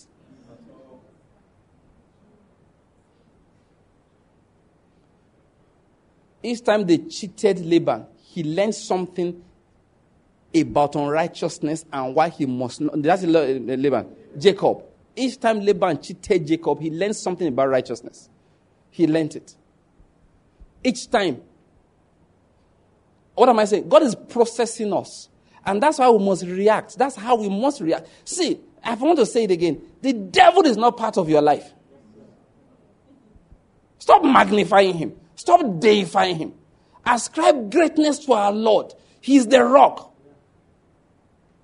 Now, why would now see you must understand something about scriptures. If God always appeared good, he will never say God is good. I don't know whether you're getting my point. When he said, ascribe greatness to our Lord, he's the rock. His way is perfect. And I add this again. His word is perfect and all his ways are just. You know why? Sometimes they don't look just. Sometimes they don't look just. They don't look right. That's why he has to tell you all his ways are just. Why does he say God is good? Because sometimes he doesn't feel like that. You have to accept it by faith. That God is good has to be accepted by faith because our experiences do, do not always tell us that. It doesn't mean it is the devil. You think it's everything that God does that we understand? Of course not. Why do we just ascribe it to the devil just because we don't understand it? In my life, I don't know when last I blamed the devil for anything. I can't remember. And that's the problem. Many times Christians are rebuking the devil, rebuking the devil, rebuking the devil, instead of asking God what is going on. Uh, didn't you see what he said there? That's Deuteronomy chapter 32. Go back there. He said, How can one chase a thousand? How will two chase 10,000? And in the meantime, we'll say when we are praying for the couple, before you were chasing a thousand, now you will chase two, 10,000. Listen. It was not said in the context of blessing. It was said in the Bible in the context of judgment. Now, we can apply, I'm not saying we can apply it, but remember how when they said it. It was one enemy chasing a thousand Israelites and two enemies chasing 10,000. And they said, Why? You know what he said? if you find the verse before me, just let me 32 there. Huh? Verse 30, thank you. He said, How could one chase a thousand and two put 10,000 to flight unless their rock had sold them and their Lord had given them up? Did you see that? So even if the devil looks powerful, you ask yourself, God, what is going on here? Why are we being sold to the devil? The problem I've had with that our teaching that devil, devil, devil, I've seen Christians rebuking, and you want to tell them, say, bros, this rebuke no go work. Time to sit down and ask for mercy. Time to sit down like Elihu taught and say, if I have done wrong, I will do it no more. That's it. It's time to sit down and say, Lord, have mercy upon me. Have mercy upon me. This devil have been sharing, will rebuke. Take a country like Nigeria right now. I've heard people say all kinds of things. That the devil wants to run this nation over. I say, no, it's our sin that wants to run us over.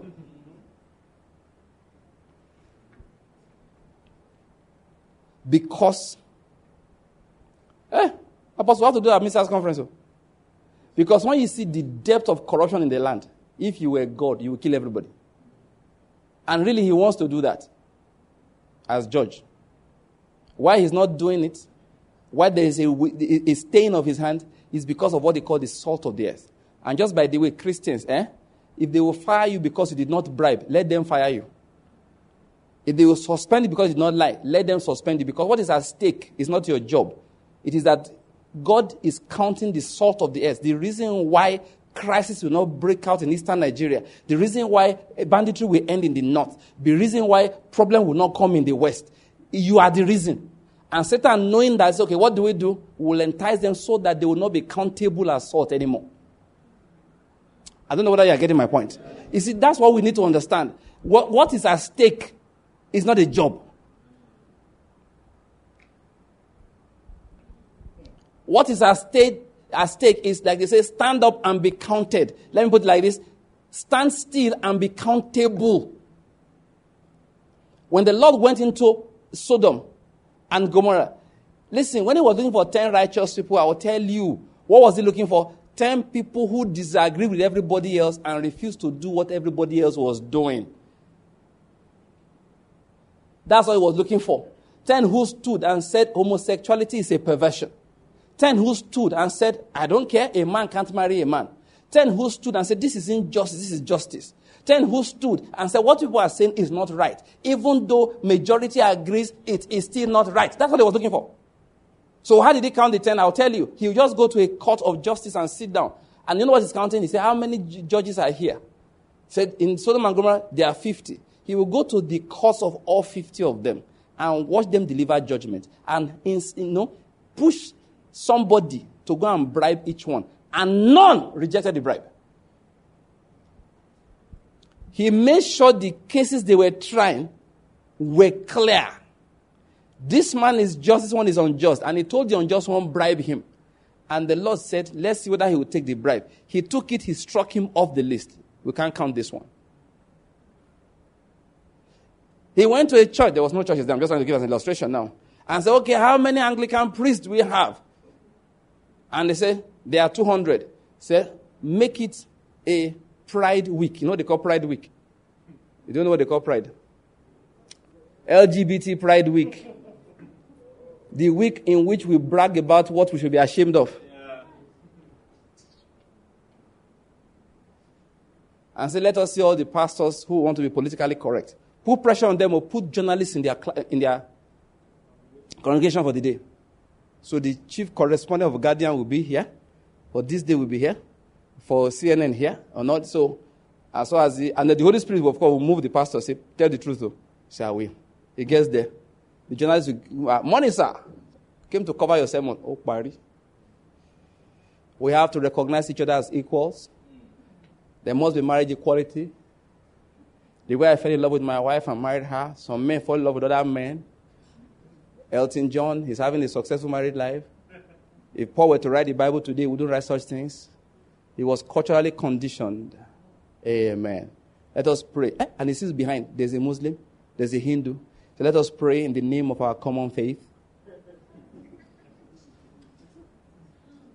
If you did not watch the inauguration of Joe Biden, you know what I'm talking about. That was exactly what that pastor, that's how he prayed to inaugurate an American president. I don't think all of them are mad. If they prayed like that at your wedding, will you still marry? Now they are inaugurating you as a president. Say, we'll pray in the name of our common faith. Jesus Christ looks, say, Ik aboard. The Ika has boarded. The glory has departed. He struck that pastor off the list. He checked, how many pastors? Said there are 50. 200. Is it 400 we said? All of them, he couldn't find one to say, I don't know what's going on in the world today, but I'll give you the word of God. They call it a pride week, but I think it's a week of shame. Knowing that, of course, by next week they will fire you from the. I mean, that's it. They're going to sack you. Some priests in Germany have gathered together and they've dared the Pope that they are going to bless same sex marriage, whether the church likes it or not. And I'm, wait, I'm waiting to see what the Pope will do. Because if the Pope does, does nothing, God will write it against the church. The Catholic Church, He will. He will. It, it's temptation. The Lord has stirred them up to try Him. They, it was in the news last week. They said they don't understand what the Pope is saying. They've all gathered, them, some bishops, that we will bless same sex marriage whether you like it or not. No, America still has some hope. Because last week, they were still debating whether Joe Biden, that is, they were telling Joe Biden not to come to church, that he can't take communion. Yeah, the, the, the bishop was warning, don't come here. If you come here, we'll embarrass you, we will not serve you communion. You're a bad Catholic. Like one priest said, he says because he said he's a Catholic, that's what I'm talking. If he wasn't a Catholic, I won't say anything. He said everything he believes is against everything the church believes. And he says a Catholic. He said if he comes near here, I'm not giving him communion. Let it go on record. I will not give you. You are, hereby decommunionized. I said, these are, listen, you'll be surprised. These are the people that God takes as 10 righteous people. It's not those who are praying in the morning. Hey, Gabo, oh, Shiga, we pray, we pray. For... No! Just refuse to agree with what is wrong. Even when you are tempted, when, when you are, you know, when you are persecuted, when it's likely they will, you know, cancel, you know they call cancel culture. If you tell the truth now, Instagram will close your account. Don't worry. Don't worry. One day you see, they won't, they won't let us stream on, Insta, on, on Facebook again. Because somebody will just say, Pastor Banky preaches against LGBT rights. And they will listen to it once. And they will say, no. And you know what? That day, you know what Jesus said? Blessed are you when you are persecuted. I'm waiting for it. You know, like Pastor Devan said, that means I don't make him. because you know what happened to him? He went to London. He finished preaching the way I was preaching like this. Next day, police arrested him. They invited him for questioning. He said he was very happy. He was hoping they would lock him up. He said, Because I will sell a lot of CDs. you know, he, he, said he was. Police, they invited him for questioning. He was invited for questioning, for preaching the word of God. When, oh, you know, there are persecutions you did not know will happen in your generation, they have started. That one guaranteed.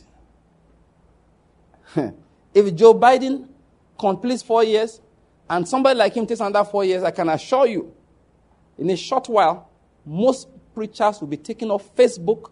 They'll be taking off, taking off YouTube. People like me will be removed from Facebook and YouTube. For sure. I don't have a shadow of doubt about it. They're not doing it now because who knows Pastor Banky?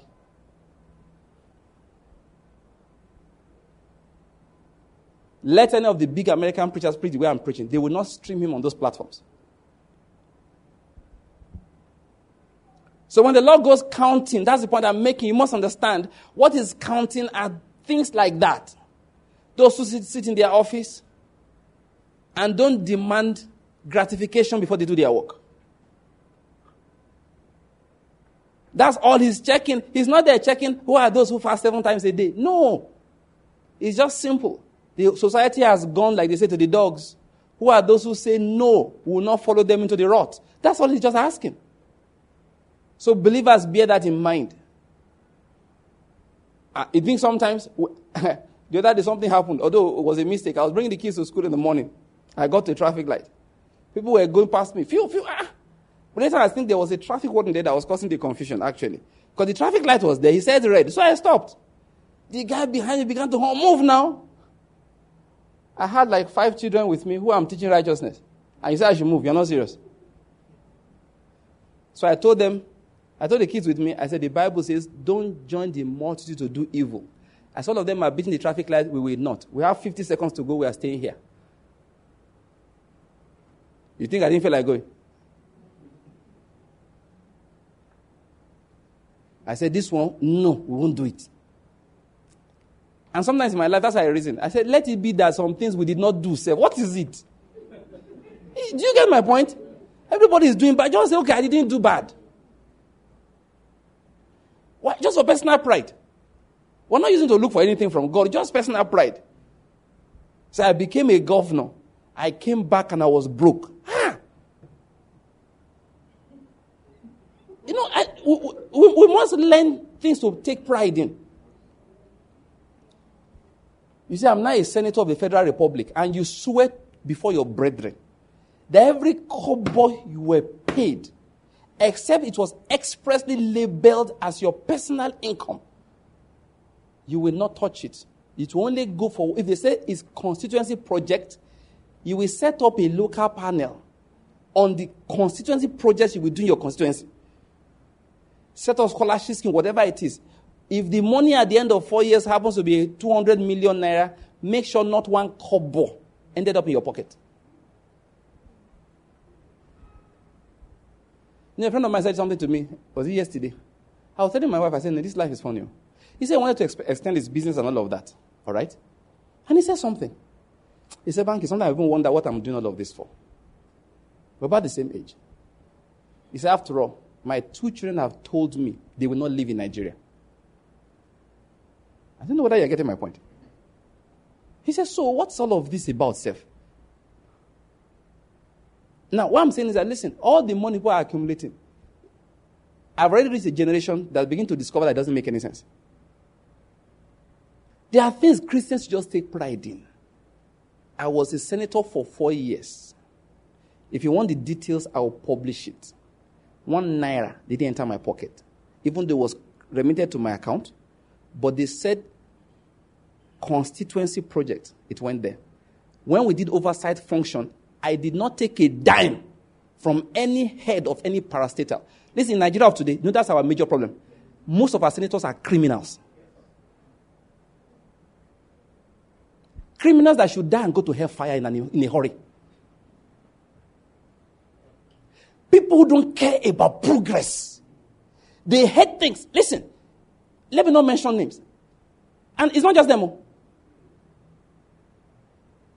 Doctors heading institutions, small, small people heading departments are so crooked. When you hear their crookedness, your skin will crawl. God will arrest and judge. Because this nation can't move forward with those people on, on the seat. It's not possible. God will arise and slaughter. He will arise and destroy. Arise, O Lord, and let your enemies be scattered. We are surrounded by evil. The habitations of the earth are filled with the no, it's the dark places of the earth are filled with the habitations of cruelty. It's true in Nigeria. Boko Haram is not our problem.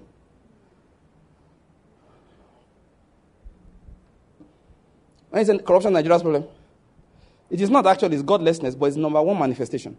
The people are evil. And I can tell you this, I don't have a doubt, a shadow of doubt about it in my heart. All this Fulani banditry is a spiritual reaction to the corruption in the hearts of the people. Listen, that's what gives the bandits the boldness to ask for 800 million naira. They know you will get it. We are surrounded by thieves. Barawos on every side. Oyoshis. And if you're a pastor, you know, some pastors are going to die next week. You know why? Yeah, yeah, yeah, they have to. One guy said he went for, you know, they call themselves pastors. They're 419 boys, internet fraudsters will come. Say, the, the woman doesn't want to pay again. They'll hold their hands in the name of Jesus. She, I'm telling you.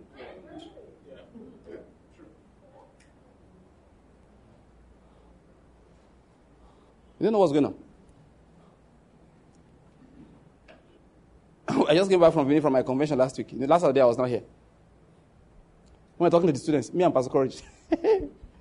In fact, they didn't call me. I, I jumped up by myself. I said, Pastor, give me that microphone. So he gave me one. He held one. I said, any student here. They said, Pastor is not student. All of us, even the adults. I said, ah, Agbaya, all of you. You wasn't to laughter. I said, including the Agbayas. There anyone, you know what they call Agbaya? Go and find out. It's a spiritual language. Literally, it means useless old man. It's Yoruba terminology. It's an insult. You call somebody Agbaya. That means that look at you. As old as you are, you're so stupid. Look at the way you are behaving. So I said, anybody here. Eh, I I was going to pray for the students, but I said, I said, everybody, if you have a betting app on your phone, it will die. Pastor Corey, he said, Amen, in the name of Jesus. you see two of us praying that day. So if, if I hear Bet9ja, Niger bet, BetKing, queen bet, you know, or God bet, whatever be the kind of bet you have on your phone, that phone will, that app will kill your phone in Jesus' name. Amen. Say amen now. Amen.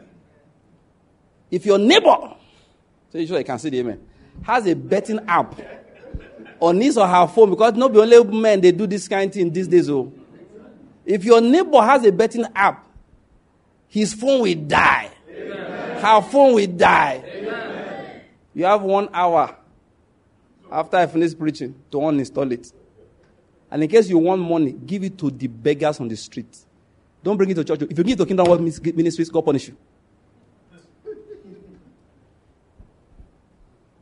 If you bet, I don't want you to bring for us an offering of harlotry. It's called the wages of a harlot. Don't carry go here. Nonsense. Young people have been confused. The old people have confused the. Well, let me get back to my message. I know where I went all of that from. God is just, when He's counting righteous people, you know what He's just counting? People who just didn't do it. Men, women, Christians who refuse to bet. They put in an office. They're talking about being, being proud of some things. Instead of seeing my house, no. If my salary couldn't build the house, no. That is, I'm your senator. I will gather all the igwes. Send me one representative of righteousness. I don't want somebody who's righteous. I put them in a committee. Scholarship for people from here. Look at the money they are giving us in Abuja. I'm not planning to eat it. I'm paying for. We'll set up scholarships. It says constituency project. We'll build town halls everywhere. Event centers in every, you know, town, all over the place. And we'll put in an account I will be a signatory so that nobody can steal money behind my back. But I will not be the only one. So everybody, all the people are the one controlling the money. When you have finished everything, let me see what you guys agreed on. Then I sign. All your contractors must be local contractors. Empower people. You don't need the money. You don't. They didn't give it to you. Are you a thief? For information, whether you are driving a Bentley or you are driving a Corolla, you are getting to the same place. Say this one is more comfortable. It's not true. It depends on where you are coming from. If you are coming from motorcycle, that Corolla is very good. Though. So the one day we got to Lagos, our friend they picked us from the airport with a Rolls Royce. You know, why didn't have a good look at the car? We entered. The car was just big and everything. Ah. entered the car. He said, What is this? He said, What kind of car is this? I said, Sweetheart, it's called a Rolls Royce. She now asked a question, which is very, very spiritual. He says, So what is special? I said, This guy, you want to spoil this ride?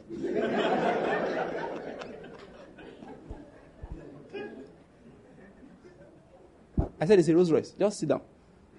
Just enjoy it. It's a Rolls Royce. You are sitting at the back. Just, just relax. Just relax there. Just, you know, it was very fun. When we got to where we were going, Later I heard somebody say, hmm, this Lagos pastors. He said, no, I'm not a Lagos pastor, number one. I'm from Enugu. Number two, alas, it was borrowed.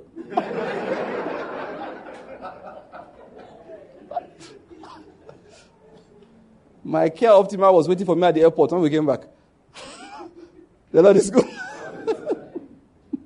now, where I'm going all of this, so we don't need, look, listen, listen, comfort is in the soul. Are you getting my point? It's not what is outside. It's not what is outside. It's not what is outside. There are times Christians will just say, No, I didn't join them. I was a director of this company, maybe government parastatal, for four years according to my tenure. And no, I remember the day Pato told me said it. He said, I can stand in the, we said he told somebody in America, I can stand on the top of the Empire State Building and dare anybody to speak up whoever gave me a dollar in bribe. And he held political office in Nigeria. That's the kind of thing God is looking for. It's not testimony of look at my new car. No. I did four years in that office, brethren. The only thing I got, at, and that is, there are times even don't, I didn't even let contractors dash me gifts. I did the American system. Every gift went into a central pool, which all the staff knew about, and we used for Christmas party at the end of the year, and shared to everybody. Nobody could induce me. What am I going to say? That's what God is counting. When He says counting 10 righteous people, He's not counting 10 people that were baptized. So, Christians, beware. That's what I'm saying. When you are living your life, it's not just for you. God is counting. God is counting. He's counting. He just wants people that He can say, This person is my own. Represented me well or represents me well. What am I saying? So that's what God is doing. He's taking people that He took out of the dirt, He's chiseling them. He's trying to achieve, I said two things. One, the perfect image of Christ Jesus. That's the first thing. And secondly, to release the gift of God. That's less important for our discussion now, all right? But I just wanted to mention it for completeness sake. To release the gift of God that He has kept inside each individual. But let's stick on the, with the first one. He's trying to, and listen, when he's carving, he uses adversity. Listen to me.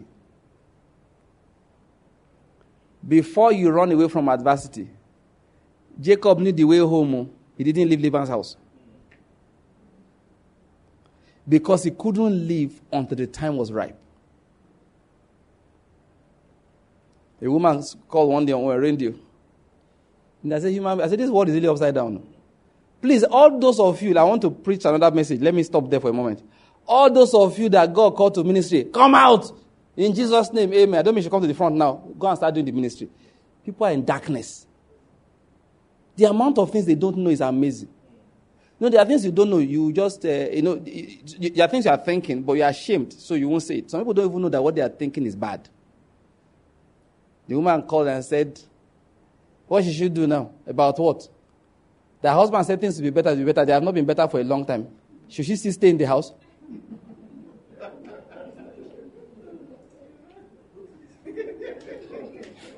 You know, there are some things you hear, you are wondering, Madam, did you just call me? you know, you're just wondering. So, where are you planning to go? Eh, that they have been suffering, the man doesn't have money again. Ah. You know, I had to calm myself down and say there are a lot of ignoramuses. The Bible says that he's patient with the ignorant and the, which, which is scripture again? He's very patient with the ignorant. So I had to drink the spirit of Jesus that morning. Because left of me. I said, they go now. They go now. Truck jam you for there. You know that? God forgive me. that was the kind of thing I was thinking. Because how can you call on air? Your husband can recognize your voice. ah, is it hard?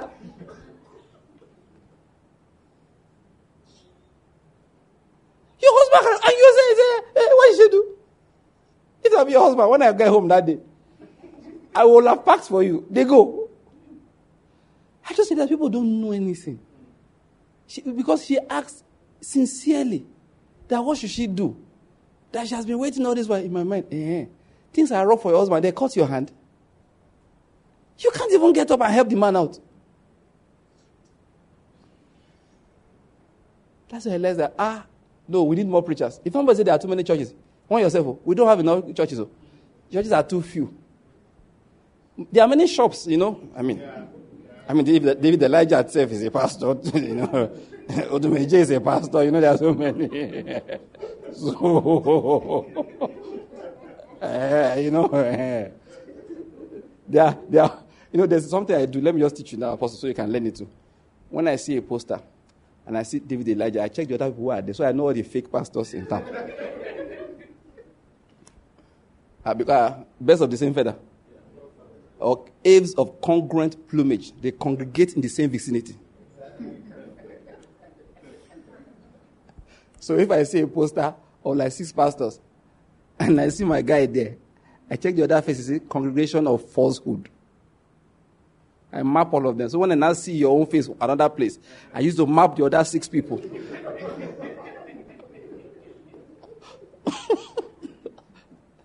oh, there are a lot of jokers in town. Oh, by the way, I like Odumeje. It's clear. Oga is clear. He has Kadus Kabash. He doesn't have Holy Spirit.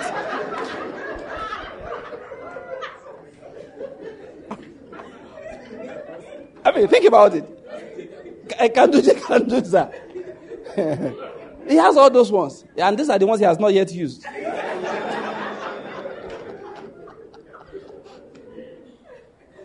I, I, like my guy. He's, a, he's, not a fake prophet. He's a, he's a nice guy. He's an entertainer. Yeah. The guy can jam. And the guy is strong, man. He'll body slam you.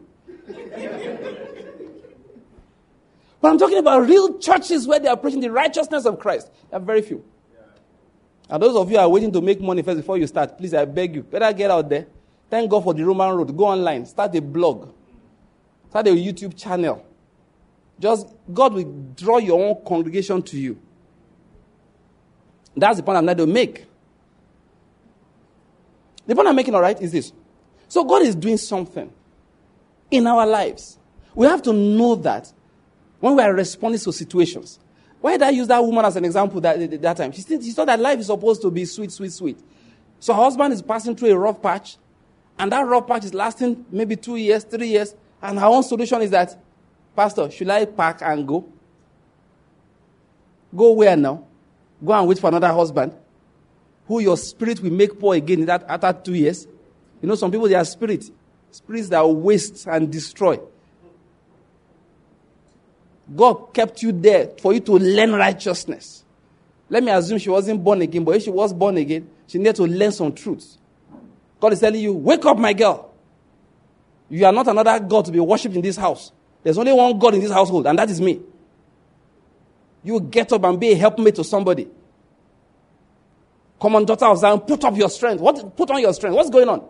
He wanted to teach her that, but she's asking whether she should pack and go. We should understand what God is doing in our life. That's what I'm going to make. He's trying to fashion us into something. And He uses, listen, there is no foreign God in our lives. I have not blamed the devil for anything in this my life that I can remember. That is my adult life. And don't think I've not had troubles.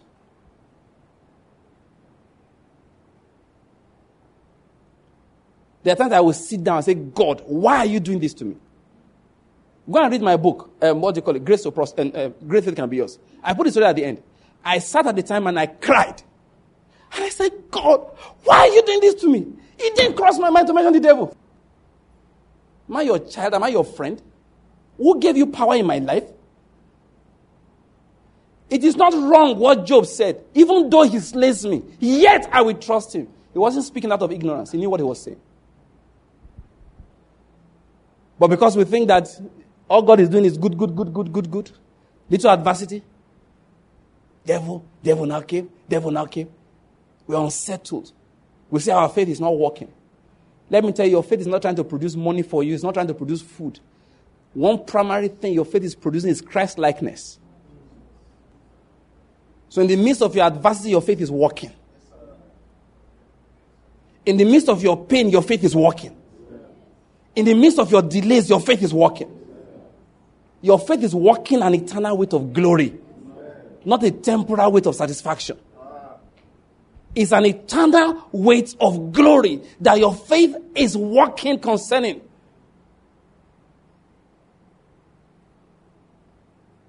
Let's understand that. Let's understand it. Because if we understand this, listen, the way we react to situations will differ.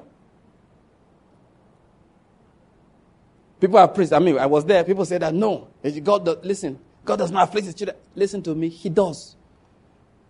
I am not saying He enjoys doing it. I'm not saying He should sit in the midst of the affliction. That's not what I'm saying. You must understand me. What I'm saying is there's trouble, go and learn your lessons. If there is affliction, go and learn your lessons. If there's health challenge, you prayed about it, it's not going. Let's say, God, please, what is going on? Like an who said, they say, I know I'm not making the connection. What is going on here? Sometimes you are corrected. Sometimes you are told there is unforgiveness in your heart. Because you must understand, what Jesus is doing is purifying a bride for himself. The righteousness of Jesus has to be worked out in reality. The white robes of the saints is righteousness. It's a robe of righteousness. It's not righteousness imputed, it's righteousness worked out. Sometimes you are praying for money, you are praying for three years. God said, You know what? I won't give you a dime until you stop asking for money. He said, Why? Because you think too much about money. And I want you to understand man does not live by what? By bread alone. I need you to understand that. Man lives by every word that proceeds from the mouth of God. You are still so fixated on this money. I'm convinced, true believers, God doesn't give you money until He has proven to you you don't need it. He will tell you, manage. You know, ability to manage is a gift of God, it's a skill of the Spirit. So sometimes you said, I need a 100,000 naira. God said, okay, I'm sending you 15,000. I want you to get the results of 100,000. Yeah. Say, I want you to get the result of a 100,000 naira with 15,000. He said, How will I do? He said, Go and pray now. You don't know God wants you to know how to pray? Yes, God wants you to know how to pray. So sometimes He deliberately puts you in a corner where nobody else can help you, but only Him. If Israel did not get to the edge of the Red Sea with the Egyptian soldiers on one side, Moses would not know there is a power to split water in that staff in his hands. There are many secret things inside your heart. God has to bring them out with difficulty. So it's not that just be whining, ah, what's on, what's on? God say, hey, wait, wait, go and pray. Go and pray. God is working our lives. And that's the faith I'm talking about. When you understand this, your reaction to circumstances is different. Like one of our brothers, you know, he gave a testimony when in Benin. He's one of our teachers, as our Bible study, uh, we're in the same Bible study group. So I don't teach, you know, I just sit down in that group. So he gave a testimony. He's working abroad. When I say abroad, I don't mean Europe, I mean in Africa, working in Uganda. So they, did, they, they didn't pay him money. Now, this is what I was saying. This will interest you. So he got angry and everything. He said he's leaving. So he went to pray. And God said to him, That's what he said. I thought he said, You don't pursue money. No, I don't pursue money. He said, So why are you leaving? So he went back to work. And he said, They have not paid me till now, but I can't leave. Oh, yes. He said, The lesson for him was that, maybe you said it is important that you don't live your life in pursuit of money. He said, In that case, are you hungry? No. You have food to eat? Yes. The money is supposed to pay, they're just not paying you. Said, Yes. Said, You will sit down here and do the work I sent you here to do, whether they pay or not. So now I brought sit down. So when we say things like, Try me, O Lord, and know my heart, that prayer is not a joking prayer. You can come out in, your, in the morning and your car has disappeared. Or they have, I'm telling you, or they have vandalized it thoroughly. Or even catches fire when you are there. I said, the devil is not the devil. It's one angel. You know, I know angels. They, they, they like things like that. They will just smoke the rest of the thing, throw it inside your motor. Boom, you go see, they go to smile. So let's help this child of God grow. You know why? Your pride was in that car. You never go home without it. You never go to your, to your wife's place without it. Your wife's people's place. You don't. So God said, instead of you have to take pride in serious things, look at the metal. That's your pride. So he tells one angel, burn it. He will smoke it. And he said, you know, God can be harsh. Oh. You know, he, he killed Aaron's sons and told him not to mourn them.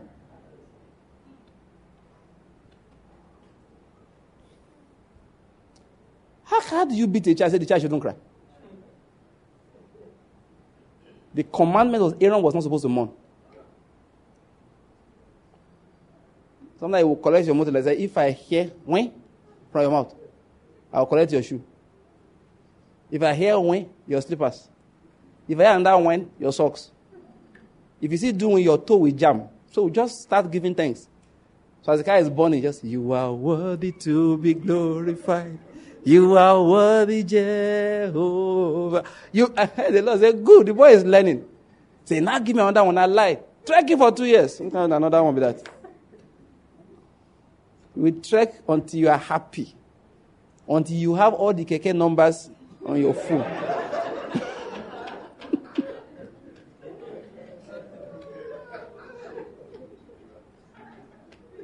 by the time he, listen, he will bring another kind, a better one, but by the time it is coming, it won't excite you.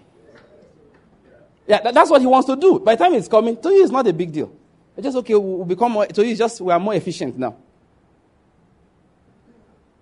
Listen, oh God, he's working now. If you know what he's trying to produce, he wants to produce people. You know, one of our sisters, eh? Many of us here, you know her. If I mention her name afterwards, she works for a, one of these government agencies. When they went, when they went to resume, hmm? Their boss decided that they needed military training, so he went and dropped them in NDA. Did you hear what I said? I saw her this our last convention. Because I was asking my wife, where is this young woman? I've not seen her in a long time. My wife, we don't, you know, person just disappear. There's no obituary in the newspapers. Yes, we can't find you. There's no, pre- do you understand? If it's Facebook, you don't date there. WhatsApp status, last seen eight months ago. Ah, I asked my wife, where is she? It was like, then one day she managed, I don't know whether they gave them pass to go out, she put on phone. Please, oh, I did Nigeria Defense Academy. See, when they got there, they first collected their phone. Now, this is where I'm going. You see what God does to people. He said, those soldiers, when they take their IC, they will make you stand like this for six hours. That if you shift, they will slap you. Say they will abuse your mother in front of you. If you get angry, they slap you. I said, What are they doing? Say they want you to become insensitive to pain, to things, so that you don't react. And that's why when you see soldiers, they behave differently. Soldier. If you cock gun, soldier know they those like uh, you are cocking something. You know, you know if normal person, if soldier is going to react, it's a tactical reaction. He dies for cover. He hits the ground and rolls. You understand? They've been taught those things. But normal person will just run like they go shoot them for back. You don't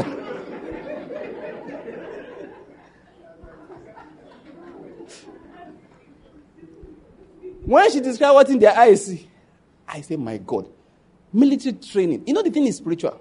Paul said to Timothy, endure hardship as a true soldier of Christ. Those guys, they don't make it, they, they teach you hardship. They make life hard for you. How can you tell a human I was one that went and asked I said, Have you stood in the sun before? He said, okay, six hours. What are they doing? They are making you impervious to pain. They are making you impervious to troubles in this life. And I'm saying that to you this evening. It's part of what God is doing. Listen, many of us, when we say mission field, we are afraid. Why? We are used to comfort. That's why he said, you know, he caught them with his wings. Literally, he threw them out of their comfortable nests. Sometimes when God throws you out of your comfortable nest as you are falling, you will be shouting and shouting. That's making you hungry. Then he will feed you with manna, pick you up again until you learn to fly. You know, he did that to Paul. At the point in time, Paul said, I am, oh God, there's one translation, Wuest translation. He said, I have become independent of circumstances. Let me explain to you. They gave Paul money, goods, everything. He said, I didn't feel any better for myself when I saw those things that Epaphroditus brought. He said, I only felt good for you because I know by rekindling your love for me, God will bless you for this thing you have done. He said, As for me, whether I have little, whether I have little, or have abundance, he said, Life is the same. I have learned to live independent of circumstances. Listen, Satan loses a grip in our lives when we get to that particular level. We can't be threatened. Just by the way, these are the people that God is using to change nations. So. You know, when you hear Christians say, oh, eh, I don't know what's going on in this country. There's no constant power. Just know you are not ready to be used by God. I'll say the way it is. If you are one of those that complain I don't know what Buhari is doing. You are not a useful servant of God. If you are one of those that complain, power is not even constant in the country. If you go to Ghana here, power is constant. South Africa, they have, they have power. Even in Egypt, do you know that Nigeria is even worse than Libya with all the process in You know, just know that you are losing your anointing every time you open your mouth. Anointing to succeed, you are losing it. Anointing to transform nations, you are losing it. Anointing to grow, you know, to go forward in your destiny, you are losing it. Each moment you whine, that day in our convention, one of our brothers mentioned, he said something. Ah, he said, Do you enjoy today's food? I said, Yes.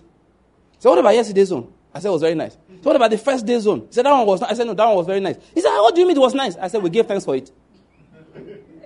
He said, Okay. Because there was a lot of complaint. I said to him, Today's zone is nice. I agree. Yesterday's zone is nice. What about that first day? I said, It was nice. He said, What do you mean? I said, But we gave thanks for it. We have given thanks, we can't say anything again. Talking about the disciplines of a soldier. People that can be used by God. That's what he's doing with your life. Oh. That's what he's doing with my life. So sometimes you will go out, rain will beat you down to your pata. You know what I mean by it? There's rain that just on your shirt, you know, you remove your shirt, shake it like this. There's one that will penetrate as it's, you know, as it's going down your back, you feel it passing all the grooves, all the corners. That will navigate to your waist, everything come down into your shoes. You will now look at yourself. Ah! They will now see your mates inside their air conditioned cars with wiper going, shook, shook, shook. And they are eating in the car.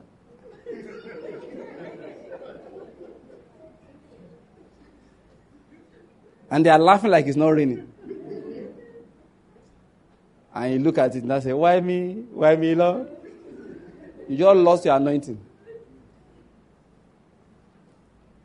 Yeah, you know, God takes you to that particular level where you don't notice. You just smile. Say it's raining. Say when we get home, we'll change. Thank God we have dry clothes at home. Thank God we have a house to go to. And we're so full of thanksgiving. But some will look and say, Look at my, are these people in the cars? Are they not my mates? God! I say, Ah, Next time, they will splash poto poto on you. Share today, I allowed only clean water. You they try me, eh? Tomorrow you will see. Then next time you are, you are stranded, it will be nine, ninth mile at 9 p.m. When there's coffee into Enugu by 10, and it will be raining. Better do the Thanksgiving now. You know God does something. Eh? Let me just drop this one for you and I close. You know Job? You know Job suffered. I hope you know there's a blessing in the suffering of Job. Yes, that's not a catch, it's a fact. There's a blessing in the suffering of Job, which every Christian must experience to get that blessing. Say, Pastor Banky, my children will die. No, not necessarily. But you suffer a loss in your life that you must react the way Job reacted. That's the way life is. Let's bow our heads. That is how to connect with the because God gave Job to us like Christ Jesus. It's a type of Christ. We have to connect. Sometimes you are going to be slapped, you are going to be punished like Jesus was. You must react like Jesus did for the fullness of the blessing that Jesus brought forth on the cross, for the fullness of the blessing of Job to come into your life. That's the way it works. Give the Lord thanks. Just give the Lord thanks. Just say, Father, I thank you. Lord, I thank you. Let's give the Lord thanks for the word that we have received this evening. Just bless the name of the Lord. Thank Him. Thank Him. We have about